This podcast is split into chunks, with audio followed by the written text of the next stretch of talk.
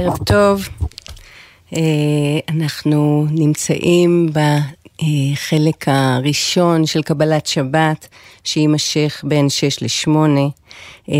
אני מירב רוט, וערב שישי הוא פס של אור בשבוע הישראלי. המטבח רוקד לצלילי הסירים והכפות, ועל המיטות מושלך עיתון השבת אחרי מנוחת הצהריים. הפמוטים מוכנים בדום מתוח לקידוש ולבואה של המשפחה, שתכף תמלא את הבית בהמולה ראוותנית וצוהלת. שילוב כזה של חג...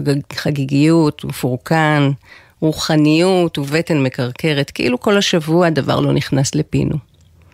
אבל מאז השבעה באוקטובר, כל הרגל הופר וכל נחת מוטלת בספק. הבית זוכר את אלו שמחכים לחזור הביתה, וגם את אלה שלעולם לא ישובו אליו. השבת מזכירה לנו את השבת ההיא, בה פקע ליבנו ועוד לא חזר למקומו. אני פסיכונליטיקאית וחוקרת תרבות, ומאז השבעה באוקטובר אני מעורבת בניסיון קדחתני להיענות לאתגר הגדול ביותר שידענו עד היום כמדינה. והמלחמה הזאת היא יותר מכל מלחמה פסיכולוגית. היא מלחמה על הנפש ועל הרוח ועל החוסן ועל הסירוב שלנו לאבד צלם ולאבד תקווה. הישראלים הבינו את זה מיד, שעלינו להפנות את פנינו אל האור. זאת המשימה שלנו, זאת השליחות שלנו, גם מתוך התופת, להתעקש על האור. למול נחשול העלטה המבעית שביקש לבלוע אותנו, הישראלים השיבו כמכבי אש אזרחיים בנחשול אדיר של אור, של נדיבות לב וראיית האחר. מכונות הכביסה החלו לקרקש ברחבי הערים, אליהן פונו המפונים בבתיהם של אזרחים טובים. חילונים כיבסו לראשונה ציציות, חרדים כיבסו לראשונה גופיות. הקדרות בכל הארץ התמלאו במזון לחיילים, מפקדים נסעו לשטח ביוזמתם, לאמן את החיילים לקראת הפלישה. אלפי מטפלים ומטפלות צבעו על דלתות המלונות בתחינה, שייתנו להם להושיט יד. והתרומות גדשו את המבואות של כל מלון, בצעצועים ובגדים ומה לא. היה איזה רגע של סקר, שבו נאמר שאחד מכל שני חיילים תורם בדרך כלשהי. בעולם שיש בו נתינה כזאת, לא כיבו את האור לגמרי. אז לצלילי בכיו של הלב הישראלי הגדול, נפנה גם בשעתיים הקרובות להפנות את מבטנו אל האור. וגם אשאל, את רועי חן ודנה אמיר, את רות קלדרון ודורית רביניאן, את נירוונה דבח וחיים באר. מה מאפשר להם להדליק אור בחלונם? אבל קודם, בואו נפנה את השאלה הזאת לאריק איינשטיין.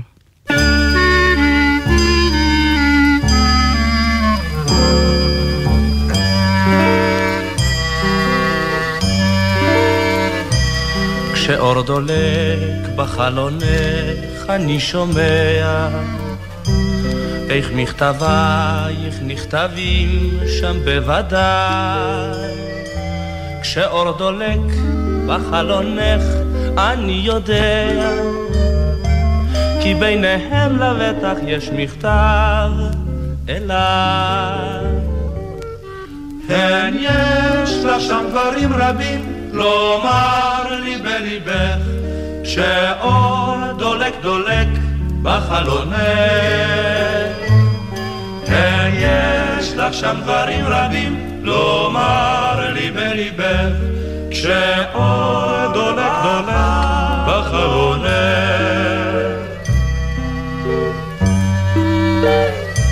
כשאור דולק בחלונך אני שומע את השירים הנכתבים באור לילי. כשאור דולק בחלונך אני יודע כי יש גם שיר אחד לבטח בשבילי. כן, יש לך שם שירים רבים לשיר לי בליבך כשאור דולק דולק בחלונך. יש לך שם שירים רבים לשיר לי בליבך, כשאור דולק דולק בחלונך.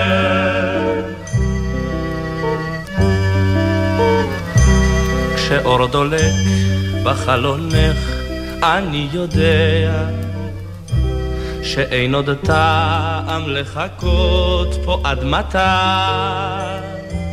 כשאור דולק בחלונך אני שומע את צעדייך הבאים באים אליי.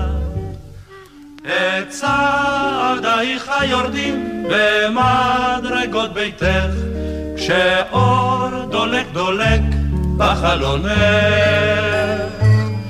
את צעדייך היורדים במדרגות ביתך, כשאור דולק דולק בחלונך.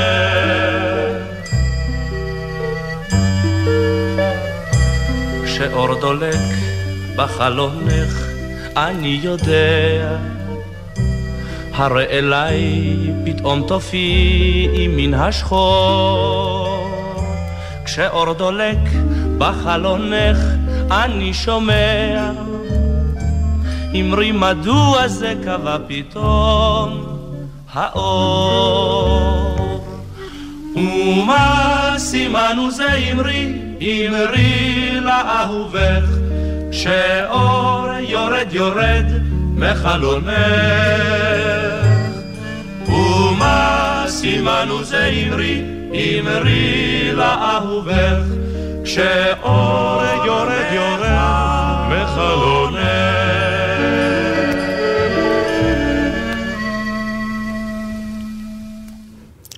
בעולם שבו ספרים עבי כרס הפכו לסדרות, וסדרות הפכו לפוסטים, ופוסטים הפכו לטיק טוק, יש סופרת ישראלית עברית נפלאה, שלא מוותרת על השפה העשירה והעסיסית אה, והמלאה, ואני מברכת כל כך על הזכות לדבר איתה הערב.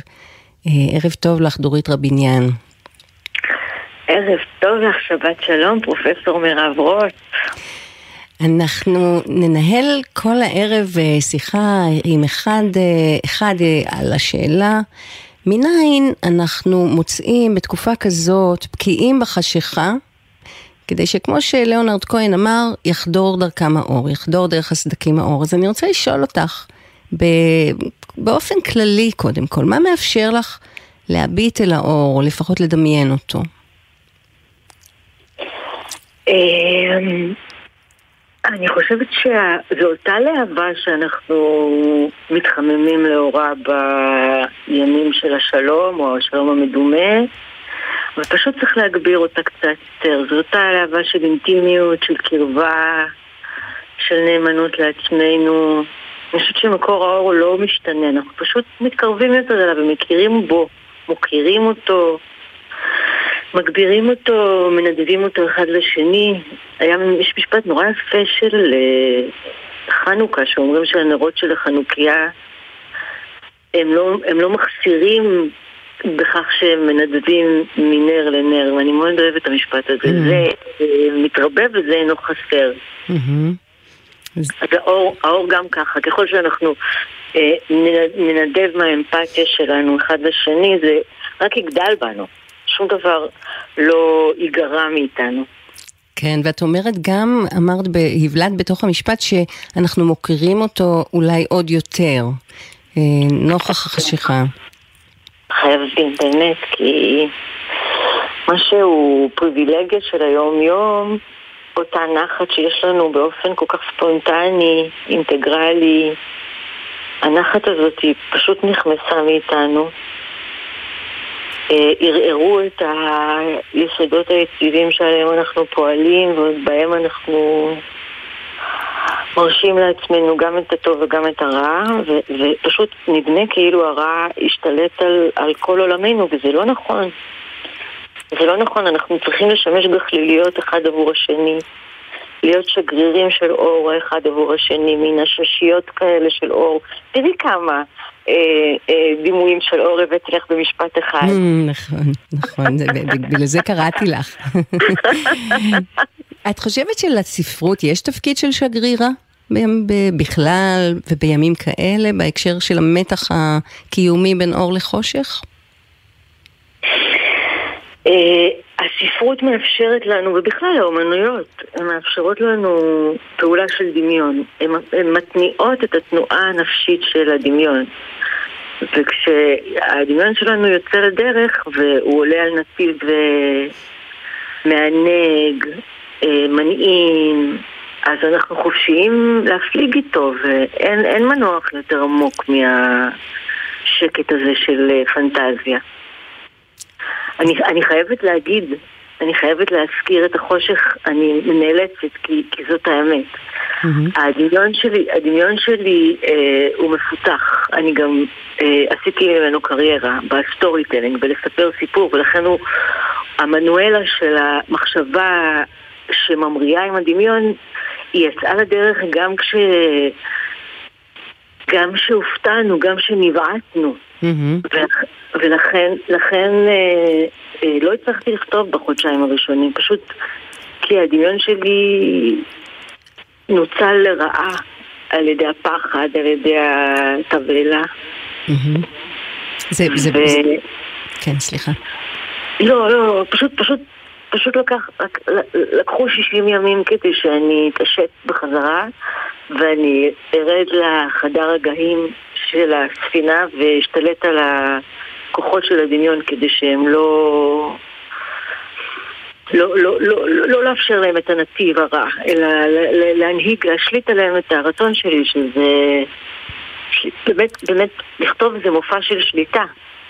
וגם לקרוא דרך אגב. אם את יודעת מה קורה לקורא, אז מה שקורה לקורא זה שהוא מצטוות אל היוצר ויחד אנחנו משתפים פעולה. אה, אני כמספרת, אני מכתיבה את פעולת הדמיון של הקורא שלי, אני מאפשרת לו דרור שקיים כבר בו. זאת אומרת, אנחנו, אנחנו באמצעות רצון טוב מצד הקורא, ניסיון חיים מצד הקורא, באמת תעצומות של דמיון שהוא מגייס כדי להבין אותי. Mm-hmm. אנחנו בוראים את הסיפור כל פעם מחדש, אנחנו מהנדסים אותו כל פעם מחדש, כי כל פעם זה נפש אחרת שקורית. משתקעת ועושה את ה... איך את קוראת לזה? את, בפסיכון... את פרדוקס ההרחקה?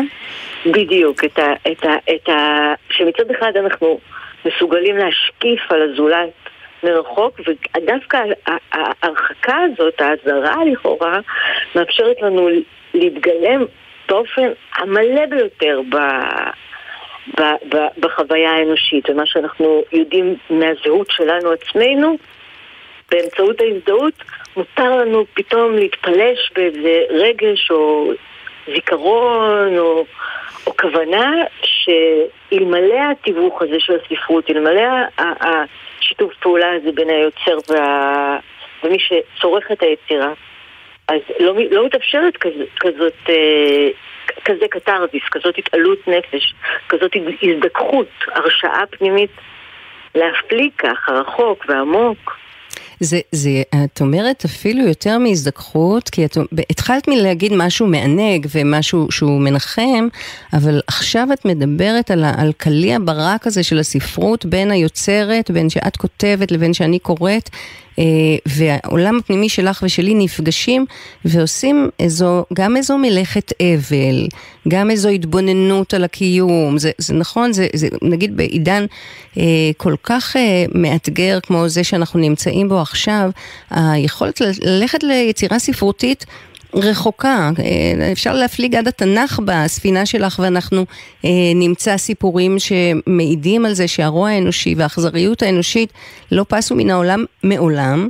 וזה מאפשר לנו לעשות איזה עיבוד באמת דרך המרחק מן המיידיות הזאת של הרגע שבו אנחנו נתונים, זה דבר אחד שאת אומרת.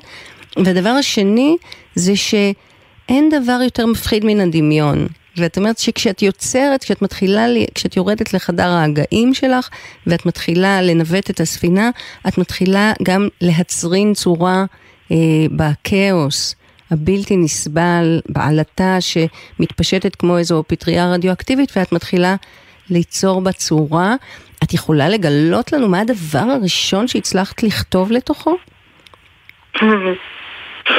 איזה חושים יש לך. אמ, אה, כן. אה, הייתי חייבת אה, סצנה פנטסטית mm-hmm. כדי לחזור ולצלול ללא מודע. הייתי צריכה תמונה שגם יש בה איזשהו ציטוט של חוויה פנטסטית. פשוט, את יודעת, זה לא יגיד כלום למי שלא קרא את הספר, וגם הספר עוד לא ראה אור, זה כתב יד, זה קובץ במחשב שלי, אבל מה שציירתי זה אה, תמונה של אה, קוסם, אה, בנאמבר המפורסם של קוסם שחותך את, ה, את נערת הקוסם לשניים. פשוט, פשוט תיארתי איך זה, גיליתי את הטריק, מה הסוד של האשליה הזאת, mm-hmm. וציירתי את התמונה הזאת. הייתי צריכה, כדי לאחוז מחדש בדמיון, הייתי צריכה תמונה שיש בה אשליה כנראה. והוא יכול לא לחבר לא אותה? הוא יכול לחבר אותה? כן, כן, כן, כן, זה, אני, אני אפילו יכולה לגלות כאן ברדיו מה הסוד של, של הקסם המפורסם הזה. יש שם שתי בנות, יש שם את מי שהיא נערת הקוסם ולכאורה אותם מנסרים, ויש uh, אסיסטנטית שנייה שמתגנבת פנימה לתיבה השנייה ב...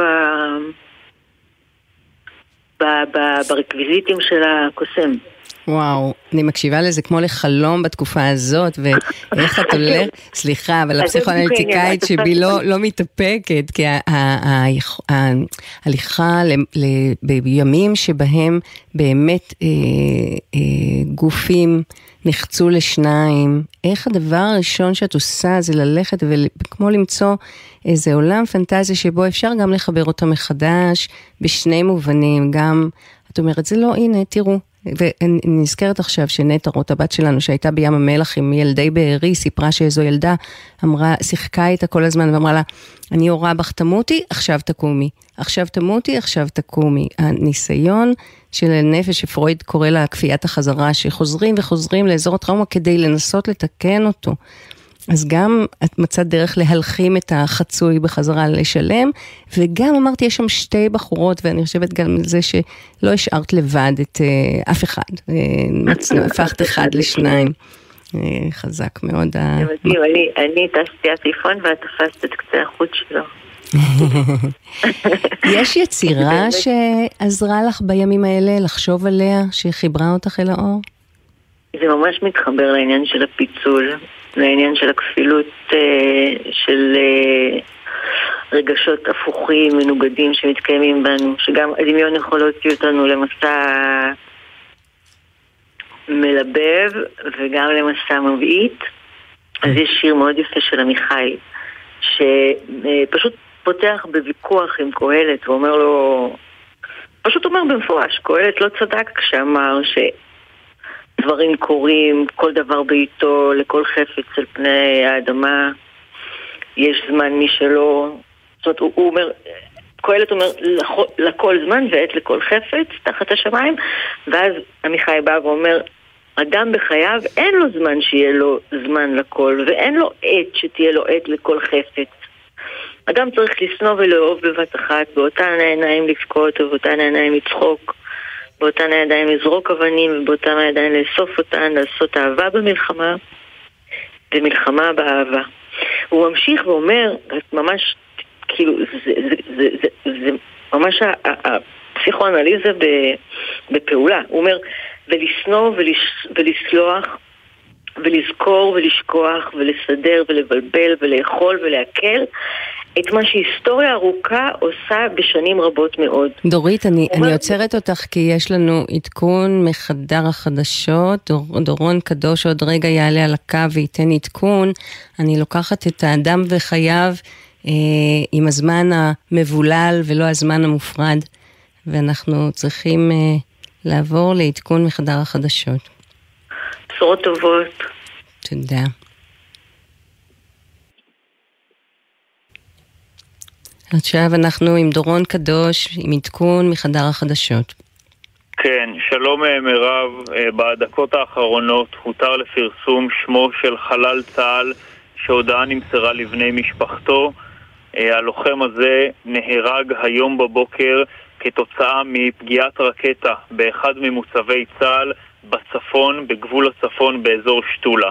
שמו של החלל הותר לפרסום לפני זמן קצר, סמל עמית הוד זיו, בן 19, מראש העין, לוחם בגדוד 71 בעוצבת ברק, חטיבה 188, לוחם שריון שנפל כאמור במהלך פעילות מבצעית בצפון הארץ כתוצאה מהשיגורים שחיזבאללה ביצע לעבר האזור של שתולה, 24 שיגורים שבוצעו במטחים בו זמנית ובמקביל לעבר מוצבי צה"ל באזור הצפון. בנוסף, באותו אירוע שבו נפל סמל עמית הוד זיו, זיכרונו לברכה, נפצע גם לוחם נוסף מגדוד 71 באורח קשה. הלוחם שנפצע פונה לקבלת טיפול רפואי בבית חולים ובני משפחתו עודכנו. סמל עמית הוד זיו, זיכרונו לברכה, החלל ה-14 בגבול לבנון מאז תחילתה של המלחמה הזו, יהי זכרו ברוך. תודה דורון, יהי זכרו ברוך, כל uh, חלל כזה שובר את ליבנו, כל חלל כזה הוא uh, כיבוי של אור אנושי, uh, וגם uh, עדות למסירות ונדיבות uh, ש- שאין שנייה לה, והלב כואב. כל פעם שקווי האור, אנחנו צריכים לחפש את הדרך להדליק אותו, להתעקש עליו, להתעקש ליצור את הרצף לאנושי המואר מלפני האובדן אל אחריו. אחד האמצעים התרבותיים שמשתמשים באור ומכבים את האור בו דווקא כסימן לבריאה, הוא התיאטרון. הקהל בחושך והבמה מוארת, ובתוך דקות אנחנו נסחפים לתוך בריאת עולם קטנה. ורועי חן, הבמאי, הוא ידבר איתנו בהמשך על האופן שבו בתיאטרון אנחנו מאבדים גם את האובדנים ומקיימים מציאות חלופית, מציאות מתקנת. אה, למציאות שעבדה, אבל לפני כן אנחנו נשמע את השיר אה, אדם בחייו, בהמשך למה שסיפרה לנו דורית רביניאן.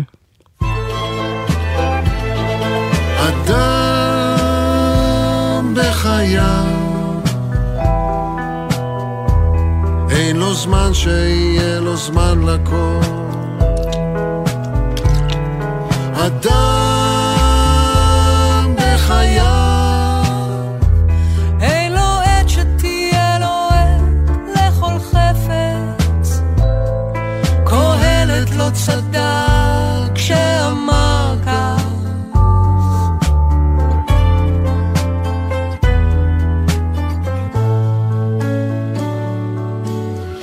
אדם צריך לשנוא ולאהוב בבת אחת.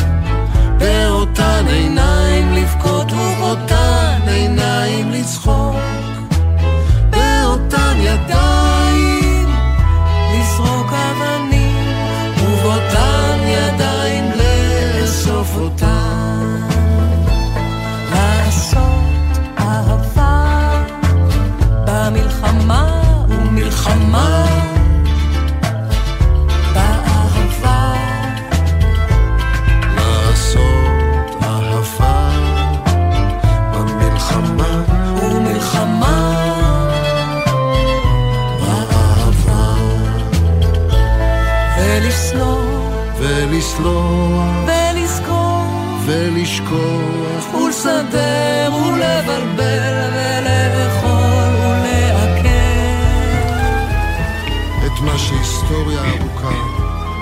בשנים רבות מאוד.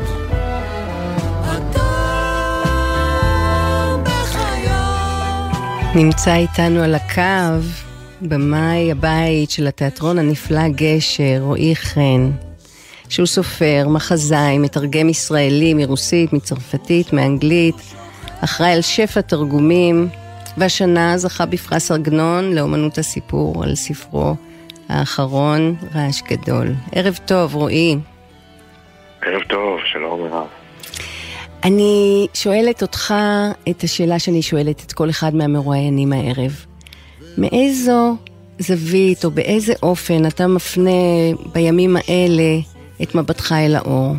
אולי, אולי, אתה יודע מה, אולי נתחיל את זה, אם אתה מרשה לי להתערב לך כבר בתשובה, זו נטייה האיומה שלי, מזה שביקשת שנדבר מוקדם כי אתה מגיע לגשר בשמונה להצגה מי כמוני, שאתה כתבת על בני נוער במחלקה פסיכיאטרית, ובעצם בזה כבר יש איזו בחירה אה, כיוצר, נכון? להאיר מציאות כאובה. אז מה נותן לך להפנות את המבט אל האור ו- ואיך אתה עושה את זה?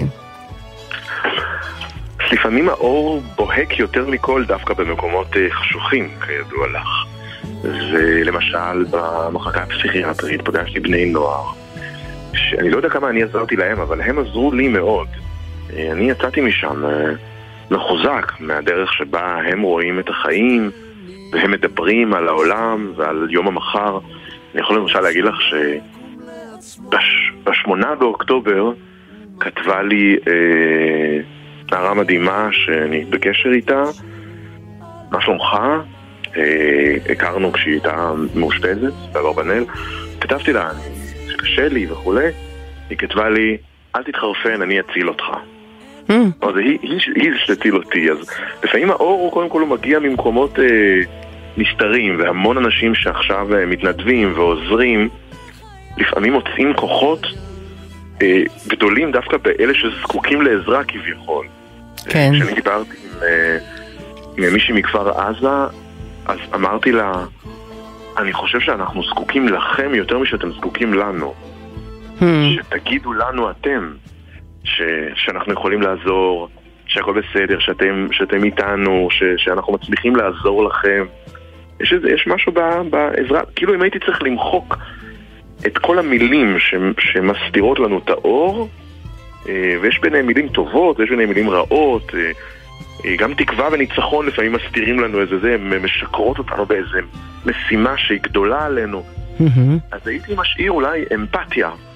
Hmm. פשוט ה- ההזדהות עם האחר, או לפחות הניסיון להזדהות עם האחר, או לראות את האחר אה, ש- שזקוק לעזרה. אה, ותמיד יש איזה מישהו שיותר זקוק לעזרה מאיתנו איכשהו, והמסעות הגדולים האלה כנראה מתחילים ב- כמו בקלישאה, באיזה צעד קטן.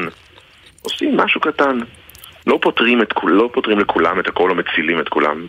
בקטן.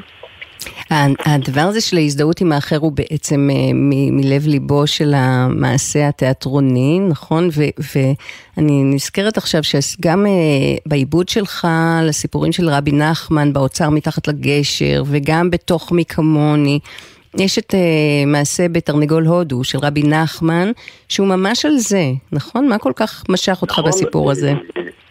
השם הרשמי של הסיפור הזה הוא מעשה בבן מלך שנפל לשיגעון. שזה Mhm. כבר עניין אותי, מי זה הנסיך הזה? אה, גם המלט הוא בן מלך שנפל לשיגעון. כן. אז ישר התעניינתי, מי, מי זה הנסיך הזה שנפל לשיגעון, ומה זה נפל לשיגעון בכלל? ומסתבר שבאמת מדובר בבן של מלך שחושב שהוא הינדיק, כלומר תרנגול הודו, מהמם. והוא מתפשט, נכנס מתחת לשולחן, סיפור מוכר, אה, ואז מגיע אותו חכם, שגם הוא, שמרפא אותו בשיטת האמפתיה, כלומר, מתפשט גם הוא, נכנס מתחת לשולחן, אומר גם אני הינדיק. וככה הוא אומר, אני, אני יכול להיות הינדיק ולאכול עם סכין ומזלג, ואני יכול להיות הינדיק ולהיות לבוש, ואני יכול להיות הינדיק ולשבת על כיסא המלך. בעצם, מה שרבי נחמן עושה זה שהוא מרפא אותו לא על ידי כך שהוא מבטל את ההינדיק שבתוכו. כי בגרסאות קדומות יותר של הסיפור הזה, פשוט מוציאים לו את ההינדיק מהראש, מה שנקרא, ואז הוא חוזר להיות נסיך. רבי נחמן אומר, אתה יכול להיות גם נסיך וגם הינדיק. בפנים תהיה הינדיק, בחוץ תהיה נסיך. כלומר, אתה יכול לחיות גם עם מצוקה גדולה בתוכך, אבל גם להתנהל בתוך החיים. יש מצד אחד המון מוות מאיתנו, אה, מסביבנו כרגע, אבל יש גם המון המון חיים סביבנו כרגע. כאילו לראות את חצי הכוס המלאה גם ברגע הזה. ב- במי כמוני, בהצגה שתהיה הערב בתיאטרון גשר, וגם באוצר מתחת לגשר, ההצגה על פי סיפורי רבי נחמן שיש לנו בגשר, אנחנו כל הזמן מדברים עם הקהל וזוכרים שבתיאטרון הקהל נמצא פה איתנו. אולי זה הכוח הריפוי הכי גדול של התיאטרון, שהוא מכנס אנשים ביחד. הוא, הוא מחפש את האור כשכולנו יחד, באותו חדר חשוך, אה, שנקרא אולם התיאטרון. שם אנחנו בעצם מתמסרים למשהו מאוד ילדותי ונהדר שיש בתוכנו, שזה היכולת להאמין. התיאטרון מבוסס על אמון, אם אין אמון אתה תגיד, אה, הוא בכלל לא מלך, היי, סתם לובש את שמלה, אה, הוא בכלל לא אוהב אותה, הוא לא חנק את הזמונה, הוא לא אוהב את יוליה. כל הזמן, כל הזמן נפקפק במה שאנחנו רואים, אבל התיאטרון מבוסס על אמון כי אנחנו יודעים שאם נאמין, אם נקשיב רגע לסיפור באמונה מלאה, נצא נשכרים. הסיפור הזה אחר כך יסייע לנו, כן. יחזק אותנו. יש אה, לסארטר אמירה ב, ב, בספר, בספר שלו, הספרות מהי, אה, שהוא אומר, אה, זו, זה ברית של נדיבות לב בין היוצר לבין הקורא, ואני חושבת שאתה אומר עוד יותר מזה, אני חושבת, במידה מסוימת, בתיאטרון. זאת אומרת, אנחנו יודעים שזאת אשליה, ויחד עם זאת, ההתמסרות היא נדיבות לב הדדית. של בריאת עולם משותפת, אה, באמת גם של הקהל וגם של השחקנים וגם של היוצר וגם של הבמאי. אה, ויש משהו במובן הזה שהוא גם אה, ביכולת להיכנס לתוך הדמויות מכל הצדדים, שגם היא משותפת, גם לספרות, גם לתיאטרון וגם לטיפול. האפשרות להיכנס לתוך עולמו של, של אדם אחר, ואתה אומר אה, כל כך נכון שבימים האלה אחד, אחד מכוחות הריפוי החזקים ביותר בטראומה הוא ראיית האחר, בדיוק כמו שאתה אומר, ואני מסכימה איתך שאנחנו זקוקים אה, לתת, ו- וגם אה, ראינו את זה, אני בשבועיים הראשונים של המלחמה הייתי ב- בים המלח עם ניצולי בארי. והאפשרות שלהם להיות אחד עבור השני, קהילה בכלל מרשימה ומרגשת מאוד, האפשרות להיות אחד עבור השני אה, ולדמיין מה השני מרגיש ולמצוא בתוכי את הכוחות דרך זה, כי אני רוצה לתת לו משהו, באמת עוזרת אה, גם לאדם עצמו. אה, בכלל הדמות הזאת של רבי נחמן מרתקת אותך, נכון? אני מאוד אוהב את רבי נחמן, ואני באופן אישי מרגיש קושי עצום להתחבר לרוב מה שקורה עם רבי נחמן בארץ ישראל למשל, או באומן אגב. אה, אני אוהב את רבי נחמן אה, כמספר מעשיות. אני חושב שהוא אחד הסופרים העבריים הגדולים ביותר, שלא כתב בעצמו את סיפוריו, אלא סיפר אותם והם נכתבו אחר כך, לתלמידו, ולמרות שהביוגרפיה שלו כמובן היא מדהימה? הוא הגיע לארץ, אה, לארץ ישראל, וישב בעכו בזמן שנפוליאון אה, כמעט כבש את עכו, אז אני רק יכול לתאר לעצמי את המפגש הזה של רבי נחמן ונפוליאון. חבל שהם לא ישבו. לקפה, זה היה מעניין היו- אבל הוא, אבל הוא עשה איזה מין דבר אדיר לדעתי בשביל אומנות הסיפור ה- ה- היהודית. והוא הכניס לתוכה מלכים ונסיכות, הרפתקאות ופנטזיות כדי להביא רעיונות אה, אדירים ועמוקים אבל הוא לא שכח בדרך את מעשה הסיפור.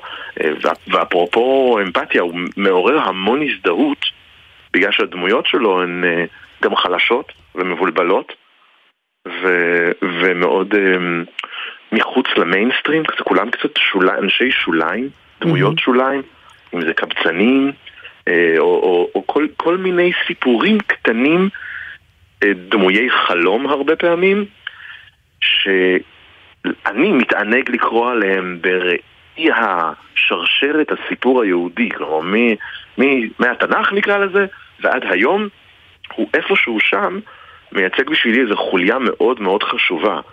אז לאחרים יהיו כל מיני אה, מספרי מעשיות משלהם, ואצלנו הוא. ואני כאילו רוצה קצת להוציא אותו מה... מה... מהמגירה המאוד ברורה כאילו של, אה, של ברסלביסטים, ורגע להסתכל שנייה על, על הסיפור עצמו. אהה, הרבה. אנשים עושים את זה, כן, לא, לא, לא חידשתי כלום בזה, אבל כשנפגשתי בזה, אה, התאהבתי בזה ממש, אז יצרתי הצגת אה, ילדים שהיא בעצם לכל המשפחה, ש, שנקראת האוצר מתחת לגשר, והיא פשוט מנסה לחמם את הלבבות. זה הדבר המרכזי שהיא, שהיא, שאת, שהיא באה לעשות. כן, כן. לחמם את הלבבות. מנסה ומצליחה. כשאתה מתאר אותו, אז אני בעצם מוצאת אמ, את גלגוליו, את גלגולו לתוך אה, ספריך, נכון? גם נשמות וגם גם הספר האחרון, שהוא גם אה, הולך לכל מיני אה, מעשיות פרטיות מאוד, ויחד עם זאת עם ניסיונות להיות בקשר עם... בספר, בספר האחרון שזכה בפרס עגנון, ברעש גדול, הדמות הזאת של הסבתא, שהיא רוצה לבשר בשורות גדולות ובסוף היא עוברת לבשר בשורות קטנות. מה, אתה יכול להגיד משהו על, ה, על התנועה הזאת ביצירה שלך? אני תמיד הרגשתי אה, אה, חלק מוחלט מעולם הספרות היהודי, עברי-ישראלי נקרא לו, שזה כאילו מין שלושה עולמות כאלה קצת, כתבי הקודש, עד לכל מיני uh, מעשיות שקרו בין כתבי הקודש לספרות הישראלית נקרא לזה, שזו תקופה מאוד גדולה בסך הכל, דרך שירת ספרד, בדרך הספרות ביידיש שנכתבה במאה ה-19, בדרך מחזות יהודיים שנכתבו גם בוונציה או באיטליה במאה ה-18 או, או 16 אפילו. כל היצירות האלה הן יצירות ש, שהפכו להיות הבית שלי, כי לצערי כשאתה נכנס לחנות ספרים בישראל אתה כמעט לא יכול למצוא, לא תמצא שם את צחות בדיחות הקידושין של יהודה סומו, המחזה העברי הראשון, ולא תמצא שם אפילו כתבי עגנון, אה, ככה כמו שצריך, לא, לא, לא את הכל, נדיר, ו- והרבה ספרות יידיש שחסרה, הרבה דברים שחסרים לנו, כאילו ארון הספרים ה- ה- היהודי שלנו קצת אה, לוקה כל הזמן. כן. מתבלבלים איתו. אה, ואני מנסה איכשהו להיות חלק מהמשפחה הזאת, כי זה מרגיש קרוב אליי. אני מאוד אוהב ספרות אה, קלאסית, קלאסיקה עולמית, אבל אני, אני דווקא מחפש בני ברית בתוך הספרות הזאת, כי נדמה לי שהיא, שהיא רעננה, מרעננת, mm-hmm. והיא, ויש בה משהו חדש דווקא נורא בספרות העתיקה הזאת, שלא מספיק אה, התעסקו איתו ולא מספיק התכתבו איתו, כי אנחנו קטנים, כי אנחנו עם קטן וקבוצה קטנה, אז מתחשק עוד להתעסק איתו. המון סופרים ישראלים עושים את זה, כן? אני, אני שוב, לא מחדש כלום, אבל אני גם רוצה להיות חלק מהמשפחה הזאת. ובמובן הזה, ציפורה, אותה דמות uh, של סבתא ברעש גדול ברומן האחרון שלי, מתבקשת על ידי אל, uh, אלוהים להיות נביאה. לעם ישראל ולנבא שעומדים לבוא על העולם אה, מגפה, מלחמה ורעש גדול, ספר... אה, נבואי, לפני, אה, ספר נבואי משהו. כן, במרץ, זהו, לנבא מלחמה בישראל, אתה לא צריך להיות איזה נביא ענק, כן? אבל איכשהו זה קרה באמת מאוד קרוב לנבואה של ציפורה. ובזמן שכתבתי את ציפורה, שהייתה מין נביאת זעם כזאת, כי היא הייתה אישה עם הרבה זעם, גם לפני שהיא פגשה את אלוהים, הוא בחר בה, בגלל שהיא זועמת. הוא אומר לה, אני מאוד, מאוד אוהב את הזעם, מאוד אוהב את החרון אף שלך, ציפורה, mm-hmm. שלך, יופי של חרון אף, אני מתחבר אלייך בדבר הזה. אז, אז לאט לאט, כשכתבתי אותה, בזמן שאני כותב אותה, התחלתי להתעייף מהזעם שלה ושלו, ולאט לאט היא הפכה לי בין האצבעות ל... מנביאת זעם לנביאת נחמה. Hmm. ו- ואולי אחרי האמפתיה, זו המילה השנייה נגיד שכדאי לשמור, זה הנחמה הזאת. כי, כי יש נחמה, יש נחמה גם ברגעים הכי קשים שיש. אני מדבר עם אנשים לפעמים, שאני עצמי לא מבין מאיפה הם מביאים את הנחמה, אבל הם, מביאים, הם hmm. מביאים. אם זה היה עם אה, אותם בני נוער במחלקה סגורה, אה, שנראה כאילו אין מחר, אבל היום כבר עברו משהו כמו ארבע שנים מאז ש... שהייתי שם איתם במחלקה. אה, חלקם אני מכיר היום, והם פשוט, הם גדלו להיות אנשים מדהימים ונהדרים. אה, וגם, וגם היצירה שלך, וגם היצירה שלך לסיום אני אומר היא נחמה, והיא בהחלט נכנסת לתוך ארון הספרים שלנו ומשמחת אותו מאוד.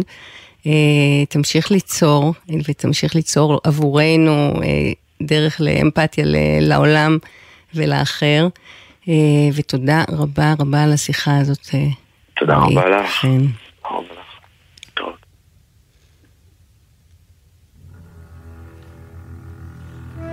Welcome to the theater, to the magic, to the fun, where painted trees and flowers grow, and laughter rings fortissimo, and treachery sweetly done.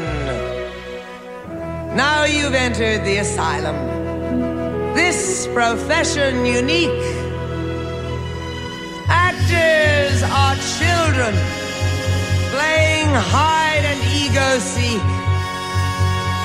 Welcome, Miss Eve Harrington, to this business we call show. You're on your way to wealth and fame. Unsheathe your claws, enjoy the game. You'll be a bitch, but they'll know your name from New York to Kokomo. Welcome to the theater my dear, you'll love it so.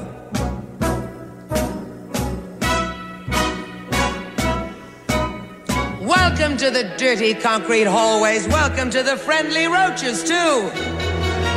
Welcome to the pinchers from the stagehands. It's the only quiet thing they do. Welcome to the Philadelphia critics. Welcome Librium and Nebutol. Welcome to a life of laryngitis. Welcome to dark toilets in the hall. Welcome to the flop you thought would run for years. Welcome to the world of fears and cheers and tears. Welcome to the theater with some luck You'll be a pro. You'll work and slave and scratch and bite. You'll learn to kill with sheer delight. You'll only come alive at night when you're in a show. Welcome to the theater, you fool. You love it. אחת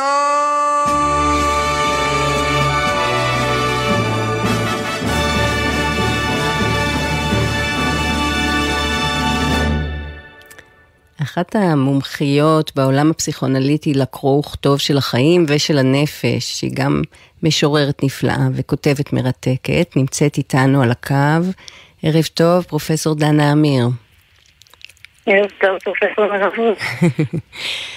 אנחנו מנסים למצוא דרך אל האור הערב, וחשבתי שאולי נתחיל מספר אה, שכתבת, שנקרא קדיש על חשיכה ועל אור.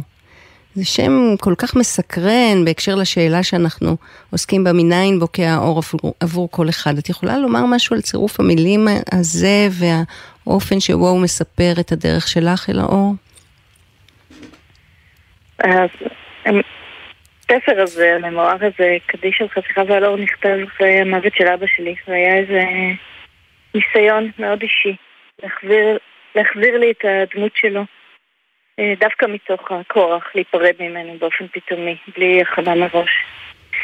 אבל המילים, קדיש על חשיכה ועל אור, הבחירה שלי בשם הזה קשורה בזה שהרגשתי, מה שאני יודעת, עוד הרבה לפני המוות של אבא שלי ועוד הרבה לפני הספר הזה, שבאיזשהו אופן העבודה של החיים, אולי כמו שאמרת בהתחלה, היא כל הזמן עבודה של אה, לנסות לחלץ אור מתוך החושך. לנסות להדליק את האור במקומות חשוכים, לא רק במובן של אה, להיטיב איתם, אלא במובן של לתת להם משמעות, של לעשות צדק עם האושר שלהם בעין, עם העומק שלהם, עם המורכבות שלהם. והייתה לי משימה כזאת להחזיר לעצמי את הדמות שלו, שבעצם הייתה משימה להחזיר לעצמי גם את הילדות שלי וגם את הדמות שלי עצמי. וחרגה מהפרידה ממנו, במובן הזה שהיא שרטטה, אני חושבת, אה, קווי מתאר של פרידה בכלל. במקומות האלה שבהם אנחנו צריכים לשחרר משהו, אבל בעצם תוך כדי עבודת השחרור של הדבר הזה שאנחנו משחררים, אנחנו גם זוכים בו. כן, זה, זה באמת, אה, מה שאת אומרת הוא כל כך חשוב לשמיעה בימים האלה, כי אה, לך יש את, אה, את כישרון הכתיבה הבאמת יוצא מן הכלל שלך, אבל מה שאת אומרת הוא בעצם מלאכה שכל אדם יכול לה, והיא לכתוב את הקדיש הפרטי שלו על האובדנים. שאנחנו חיים בתוכם עכשיו, אנחנו גם באמת באירוע שעוד לא, לא אי אפשר אפילו להתאבל עליו בדיעבד, הוא עדיין, אנחנו עדיין סופרים את מתינו, וזה קשה כל כך, אבל עצם הרעיון שאנחנו יכולים לכתוב את הקדיש על, על מי שאנחנו מאבדים אותו ולהתעקש על האור, לא, לקח, לא ללכת איתו אל האפלה, אלא לקחת אותו ולהיזכר איתו בתוכנו באור, באור שהיה, שבקע ממנו, באור שהיה בינינו, ובאור שאנחנו ניקח ממנו איתנו אל החיים, זו באמת אמירה כל כך חשובה.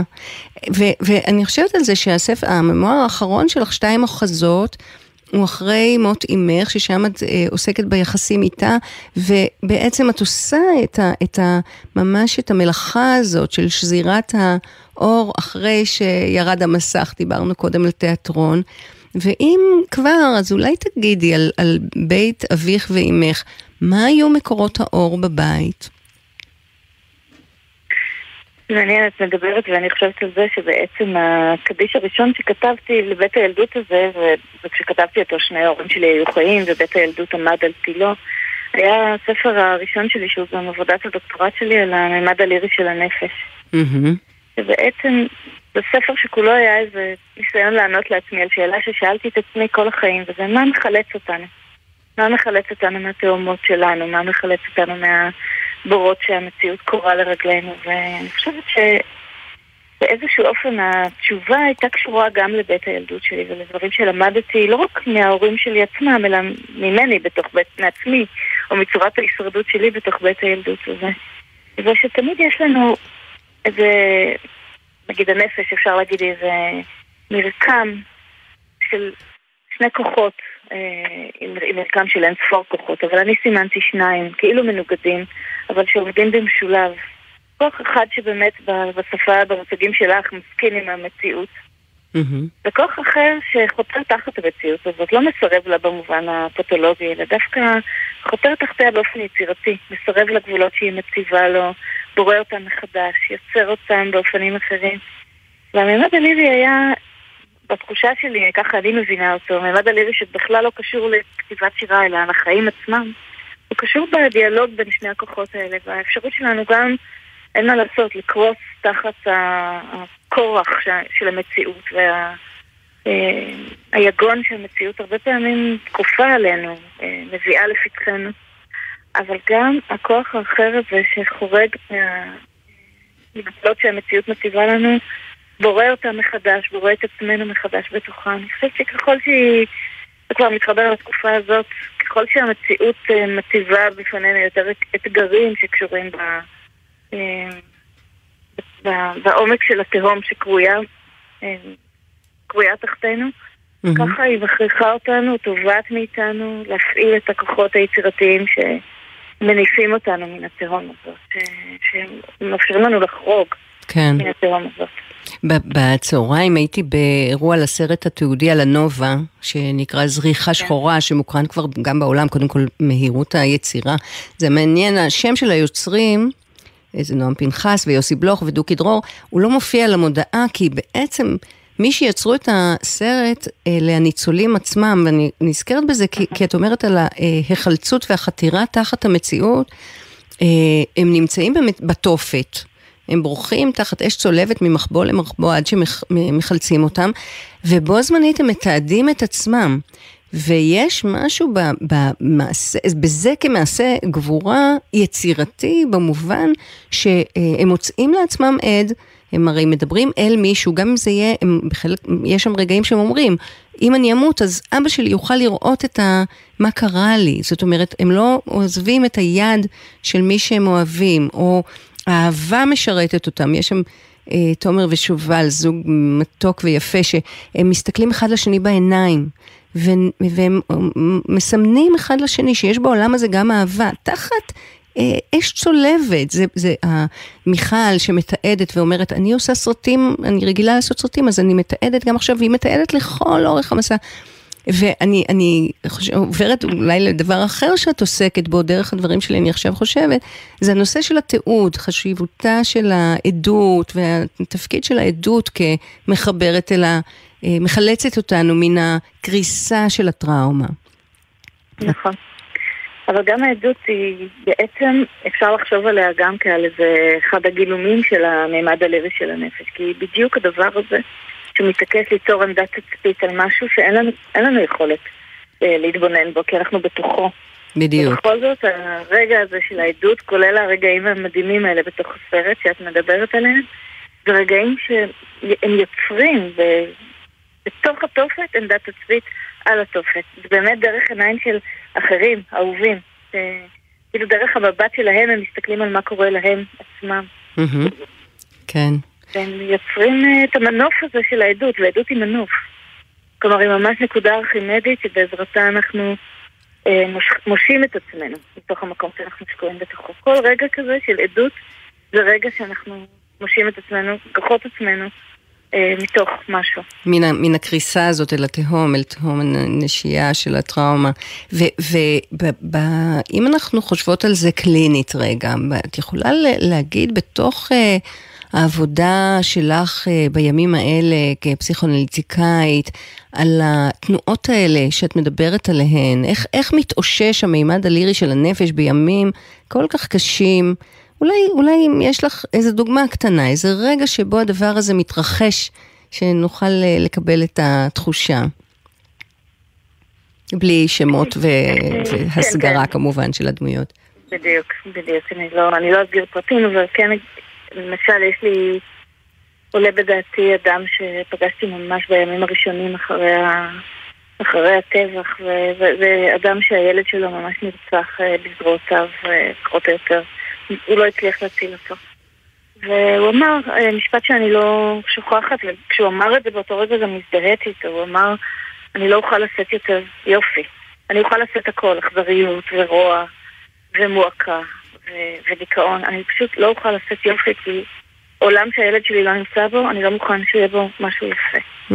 הוא אמר לי את זה, ואני הבנתי מה הוא אומר, אני יכולתי להרגיש את מה שהוא אומר, ואני רוצה להגיד שהגעתי אותו שוב כמה ימים אחרי, והוא אמר, סיפר לי שהוא התעורר לתוך אה, זריחה יפהפייה, ואז הוא חשב לעצמו שהיופי של הילד שלו יהיה כלול תמיד בתוך כל יופי שהוא יתבונן בו, ולכן הוא יוכל לשאת את היופי של העולם שוב.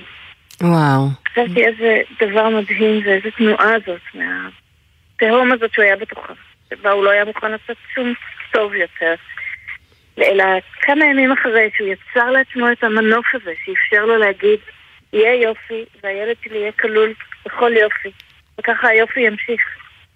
וואי, זה סיפור כל כך חזק של uh, טרנספורמציה ושל גם, בסופו של דבר, של סירוב למה, ל, ל, לחמאס, סירוב ל, להכתבה האכזרית הזאת שדורשת מאיתנו להסיר את היופי מחיינו, והוא הבין שאם הוא אה, יבטל את היופי בחייו, כמו הוא ביטל את היופי של בנו בחייו, והזריחה, הוא הביט בזריחה וראה את בנו, כמה חזק הסיפור הזה. אה, אני, אני, יש אה, שיר שלך שאני קראתי אותו לקראת הערב, וחשבתי שהוא כמעט נשמע באופן מצמרר שהוא נכתב על אירועי העת הזאת, למרות שהוא נכתב פעם, אה, וזה שיר אחים. אני רוצה שנשמע אותו לסיום, אבל אם את מוכנה לפני כן לקרוא אותו או חלק ממנו, זה יהיה נהדר. מילים של דנה אמיר ולחן ושירה של הילה כהן אלעזר, עוד מעט נשמע אותו, אבל קודם תקראי לנו, בסדר? אני אקרא, אני, אני רק אגיד שבאמת אפרופו הנקודות, אה, אפרופו הנקודות הארכימדיות והמקומות שחורגים, גם שירים לפעמים חורגים מהמציאות במובן הזה שהם מקרינים אותה. השיר הזה ממש הטרין מציאות שהוא נכתב לפניה.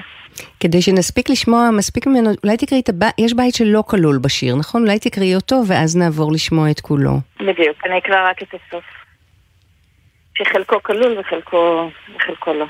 תודה. בשיר התינוקות, בשיר התינוקות עצומי העיניים המחליקים, צמאים במורד ההר. בשיר המגורשים שרק געגועיהם מבקשים אליהם. בשיר אחים. מחווה אחרונה למוצא הדרכים, לקרבת המקום. לרוכנים ללא חציצה מול פיר הימים הפתוח, אבל צעדיהם שלוחים. תודה רבה, דנה אמיר. נקשיב שיר אחים. תודה רבה. לחן ושירה, הילה כהן אלעזר.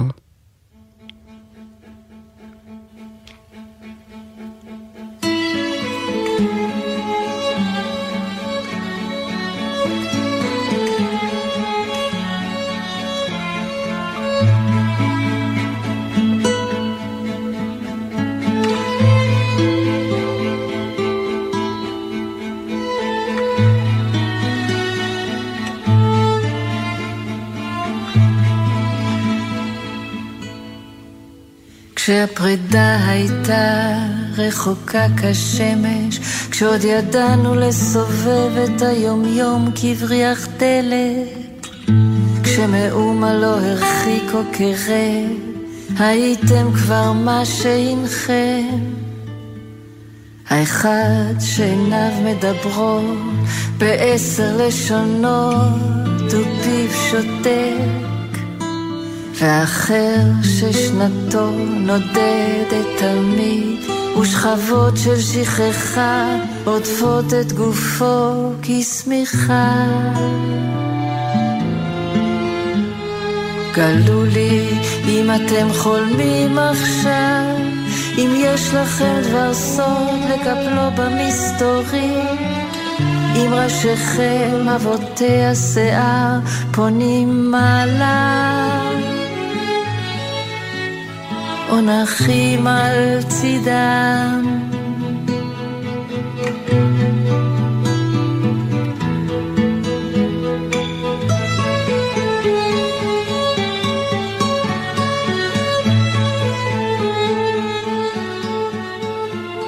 זה שיר התינוקות עצומי העיניים, המחליקים צמאים במורד ההר. זה שיר המגורשים שרק געגועיהם מבקשים עליהם. זה שיר אחים. גלו לי אם אתם חולמים עכשיו אם יש לכם דבר סוד לקפלו במסתורים, עם ראשיכם אבותי השיער פונים מעלה.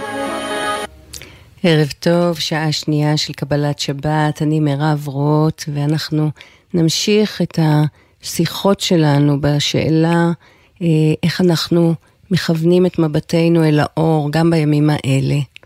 אה, והשיחה הראשונה שלנו תהיה עם סופר נפלא אה, ומשורר, פרופסור אמריטוס באוניברסיטת בן גוריון, חיים באר. ערב טוב, חיים. ערב טוב, מירב, שלום. שלום. שבת שלום. שבת שלום גם לך. אנחנו בימים שעלתה עפפה אותנו, ואני שואלת אותך, מאיזה מקום אתה מביט אל האור מתוך העלטה הזאת שכבשה את המקום שבו אנחנו חיים?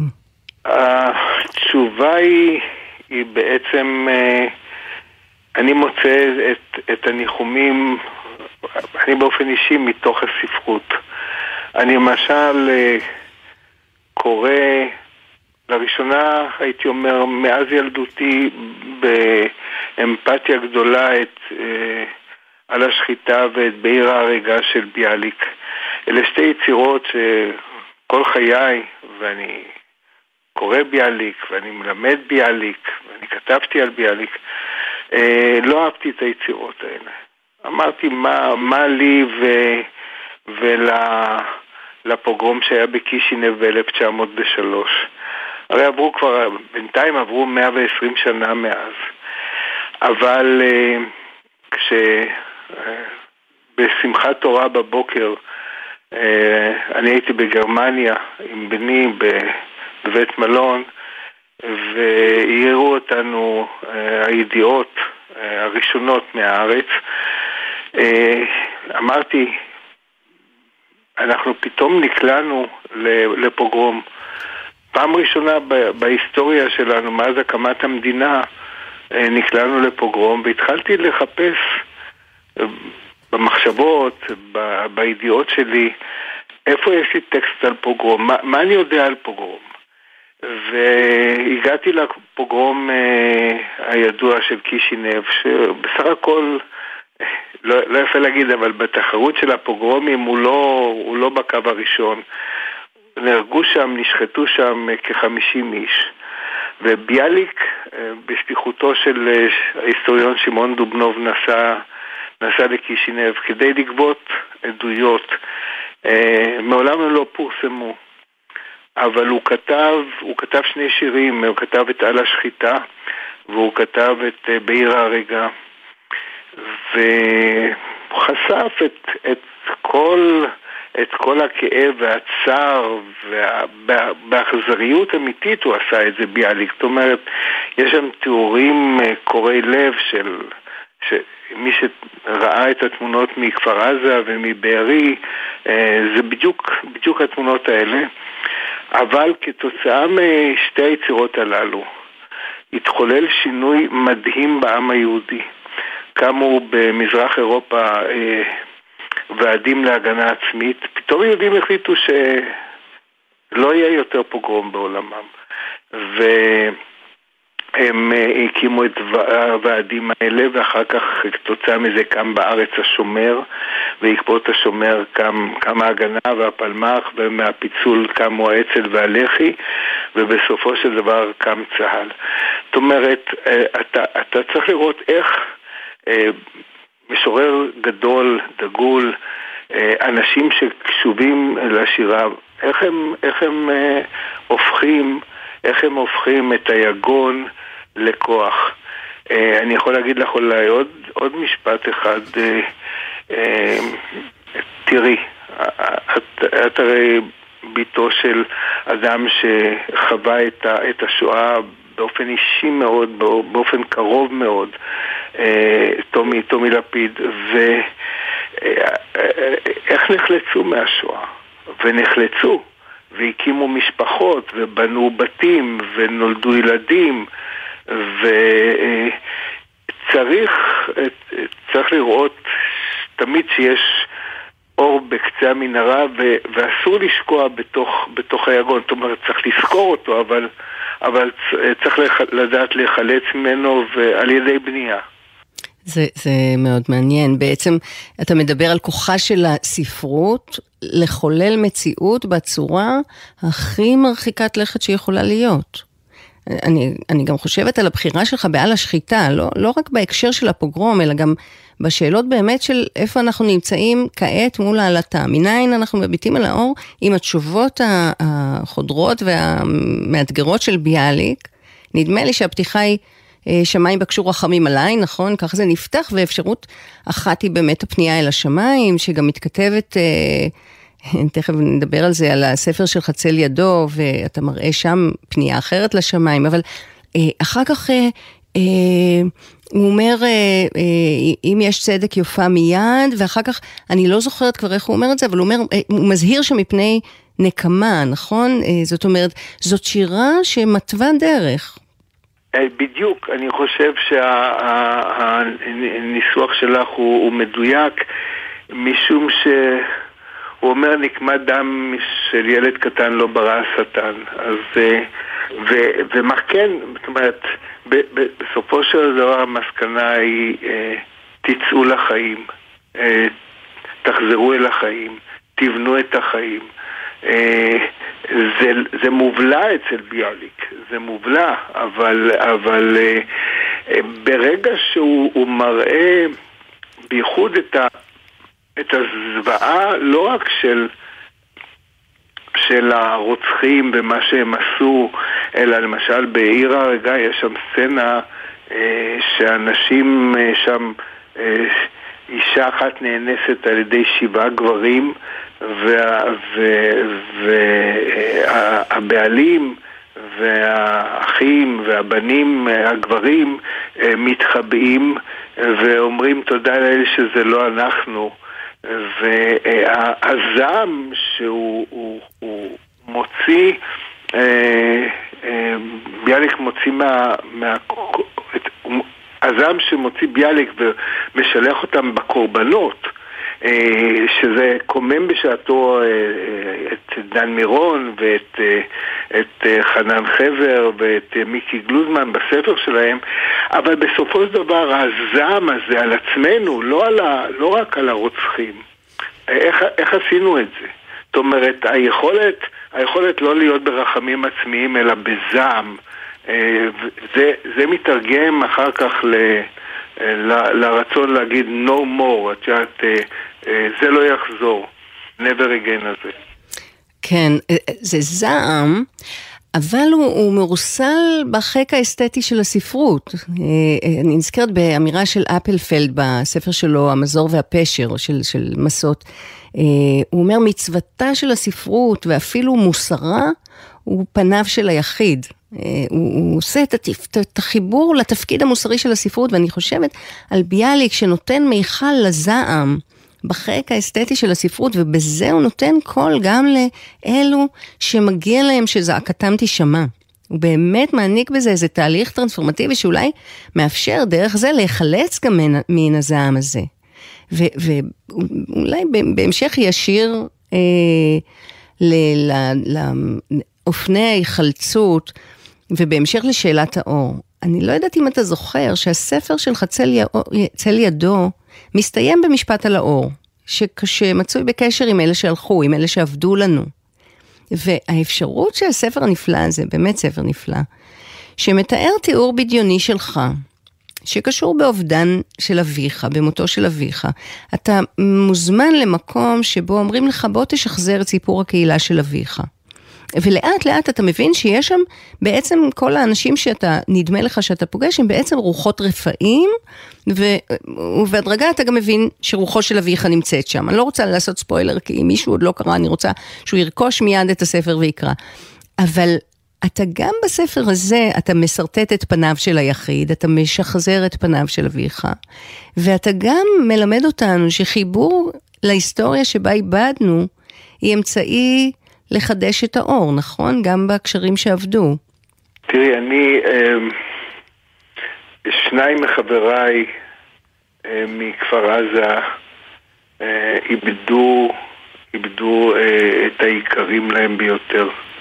אחד מחבריי איבד שם, אה, בני קוץ איבד שם את בנו ואת כלתו ושלושת נכדיו, ושי חרמש איבד את, את בנו.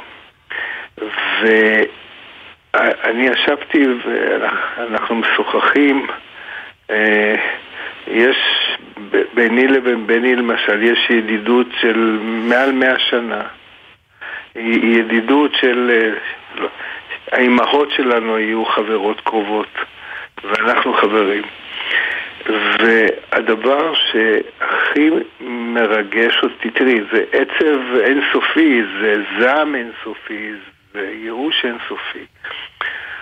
אבל, אבל כשאנחנו יושבים ומדברים על הילדים, ואנחנו מדברים עליהם בלשון הווה, היכולת, מה שאני עשיתי, זה בדיוק מה שאני עשיתי בספר. אני עברתי את, ה, את העבר אל ההווה, זאת אומרת, העבר, אה, למרות שפיזית כאילו הולך ומתרחק אה, באופן... אבל... אה, תראי, אני חושב שאת יודעת בדיוק על מה אני מתכוון, כי את מכירה ספר דומה שנכתב על אבא שלך. אה, כן, אה, כן, אז, אז יש לנו, יש היכולת, במותם הם לא מתו. פיזית הם מתו, אבל הם, הם קיימים, הם איתנו. הם, והיכולת ל, להפוך אה, תראי, אני לצורך העניין, אה, אה, כשאני לומד, ואני לומד נניח אה, תנ"ך, אז שאול נמצא בחדר. וכשאני לומד גמרא, אני, אני מתווכח עם רבי עקיבא בחדר. זאת אומרת, היכולת לבטל את ה... היכולת הרגשית, הרוחנית, זה לא פיזי, תראה, אני לא מטומטם, אני, אני יודע שזה לא אמיתי במובן אבל העבר נוכח בתוך ההווה. אסור לתת לו להשתלט על ההווה. ו- ו- וצריך ללכת קדימה, אבל יחד עם זה ההווה נוכח. אני לא פעם, אה, כשאני לקראת איזה אה, הכרעה בחיי, בדברים, ב... אני, אני כאילו מתייעץ עם אמא שלי, שהיא אישה מאוד חכמה, ואני, ואני משוחח איתה. היא, היא, היא, היא אמורה לענות לי, זאת אומרת, אני יודע מתוך ניסיוני, אני, אני מעריך מה היא הייתה אומרת, או מה היא באמת אומרת. נכון, נכון, אתה עדיין שומע אותה, והזכרת את זיכרונות אחרי מותי, ש...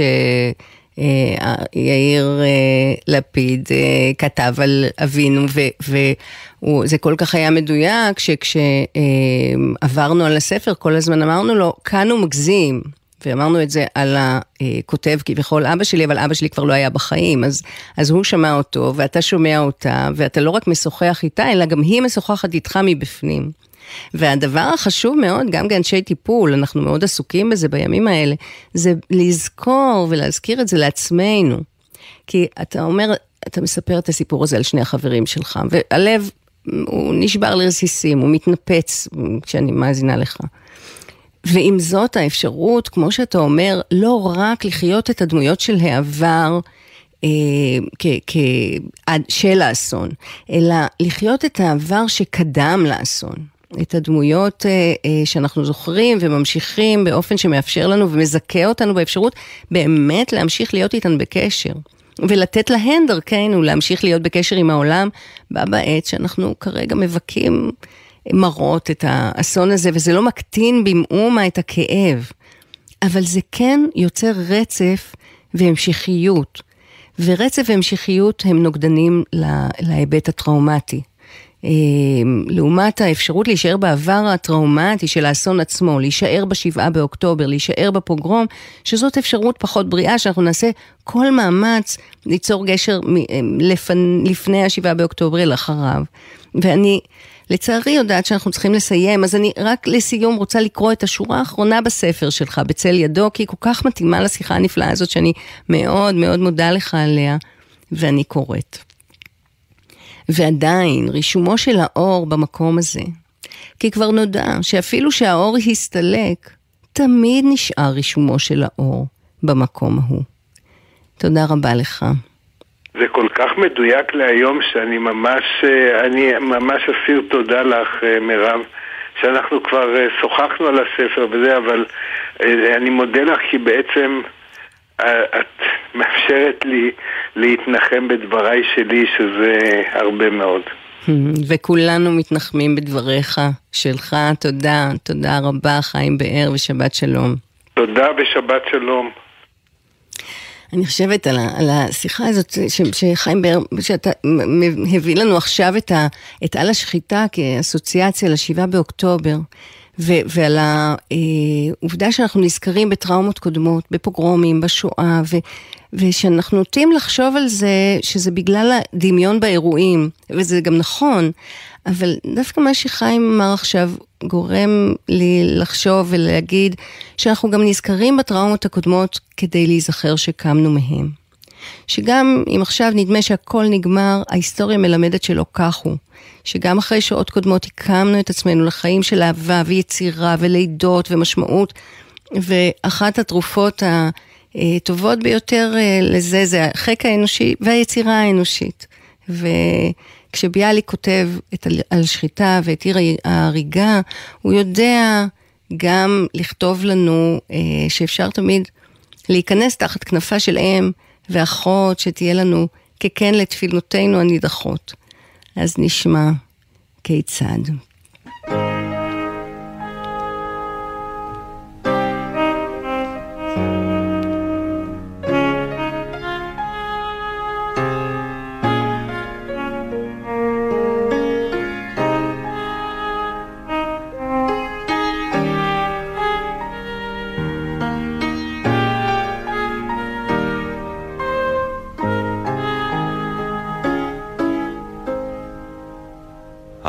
הכניסיני תחת כנפך, והי לי אם ואחות, ויהי חיקך מקלט ראשי, כן תפילותיי הנידחות,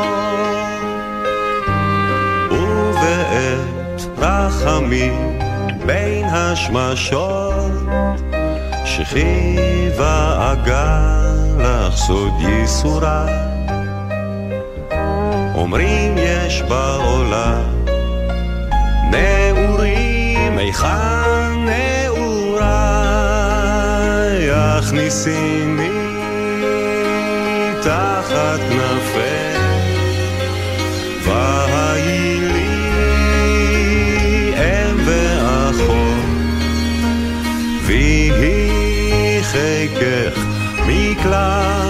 ראשי, כן תפילותיי הנידחות, ועוד רז אחד לך אתוודה נפשי נשרפה בלהבה.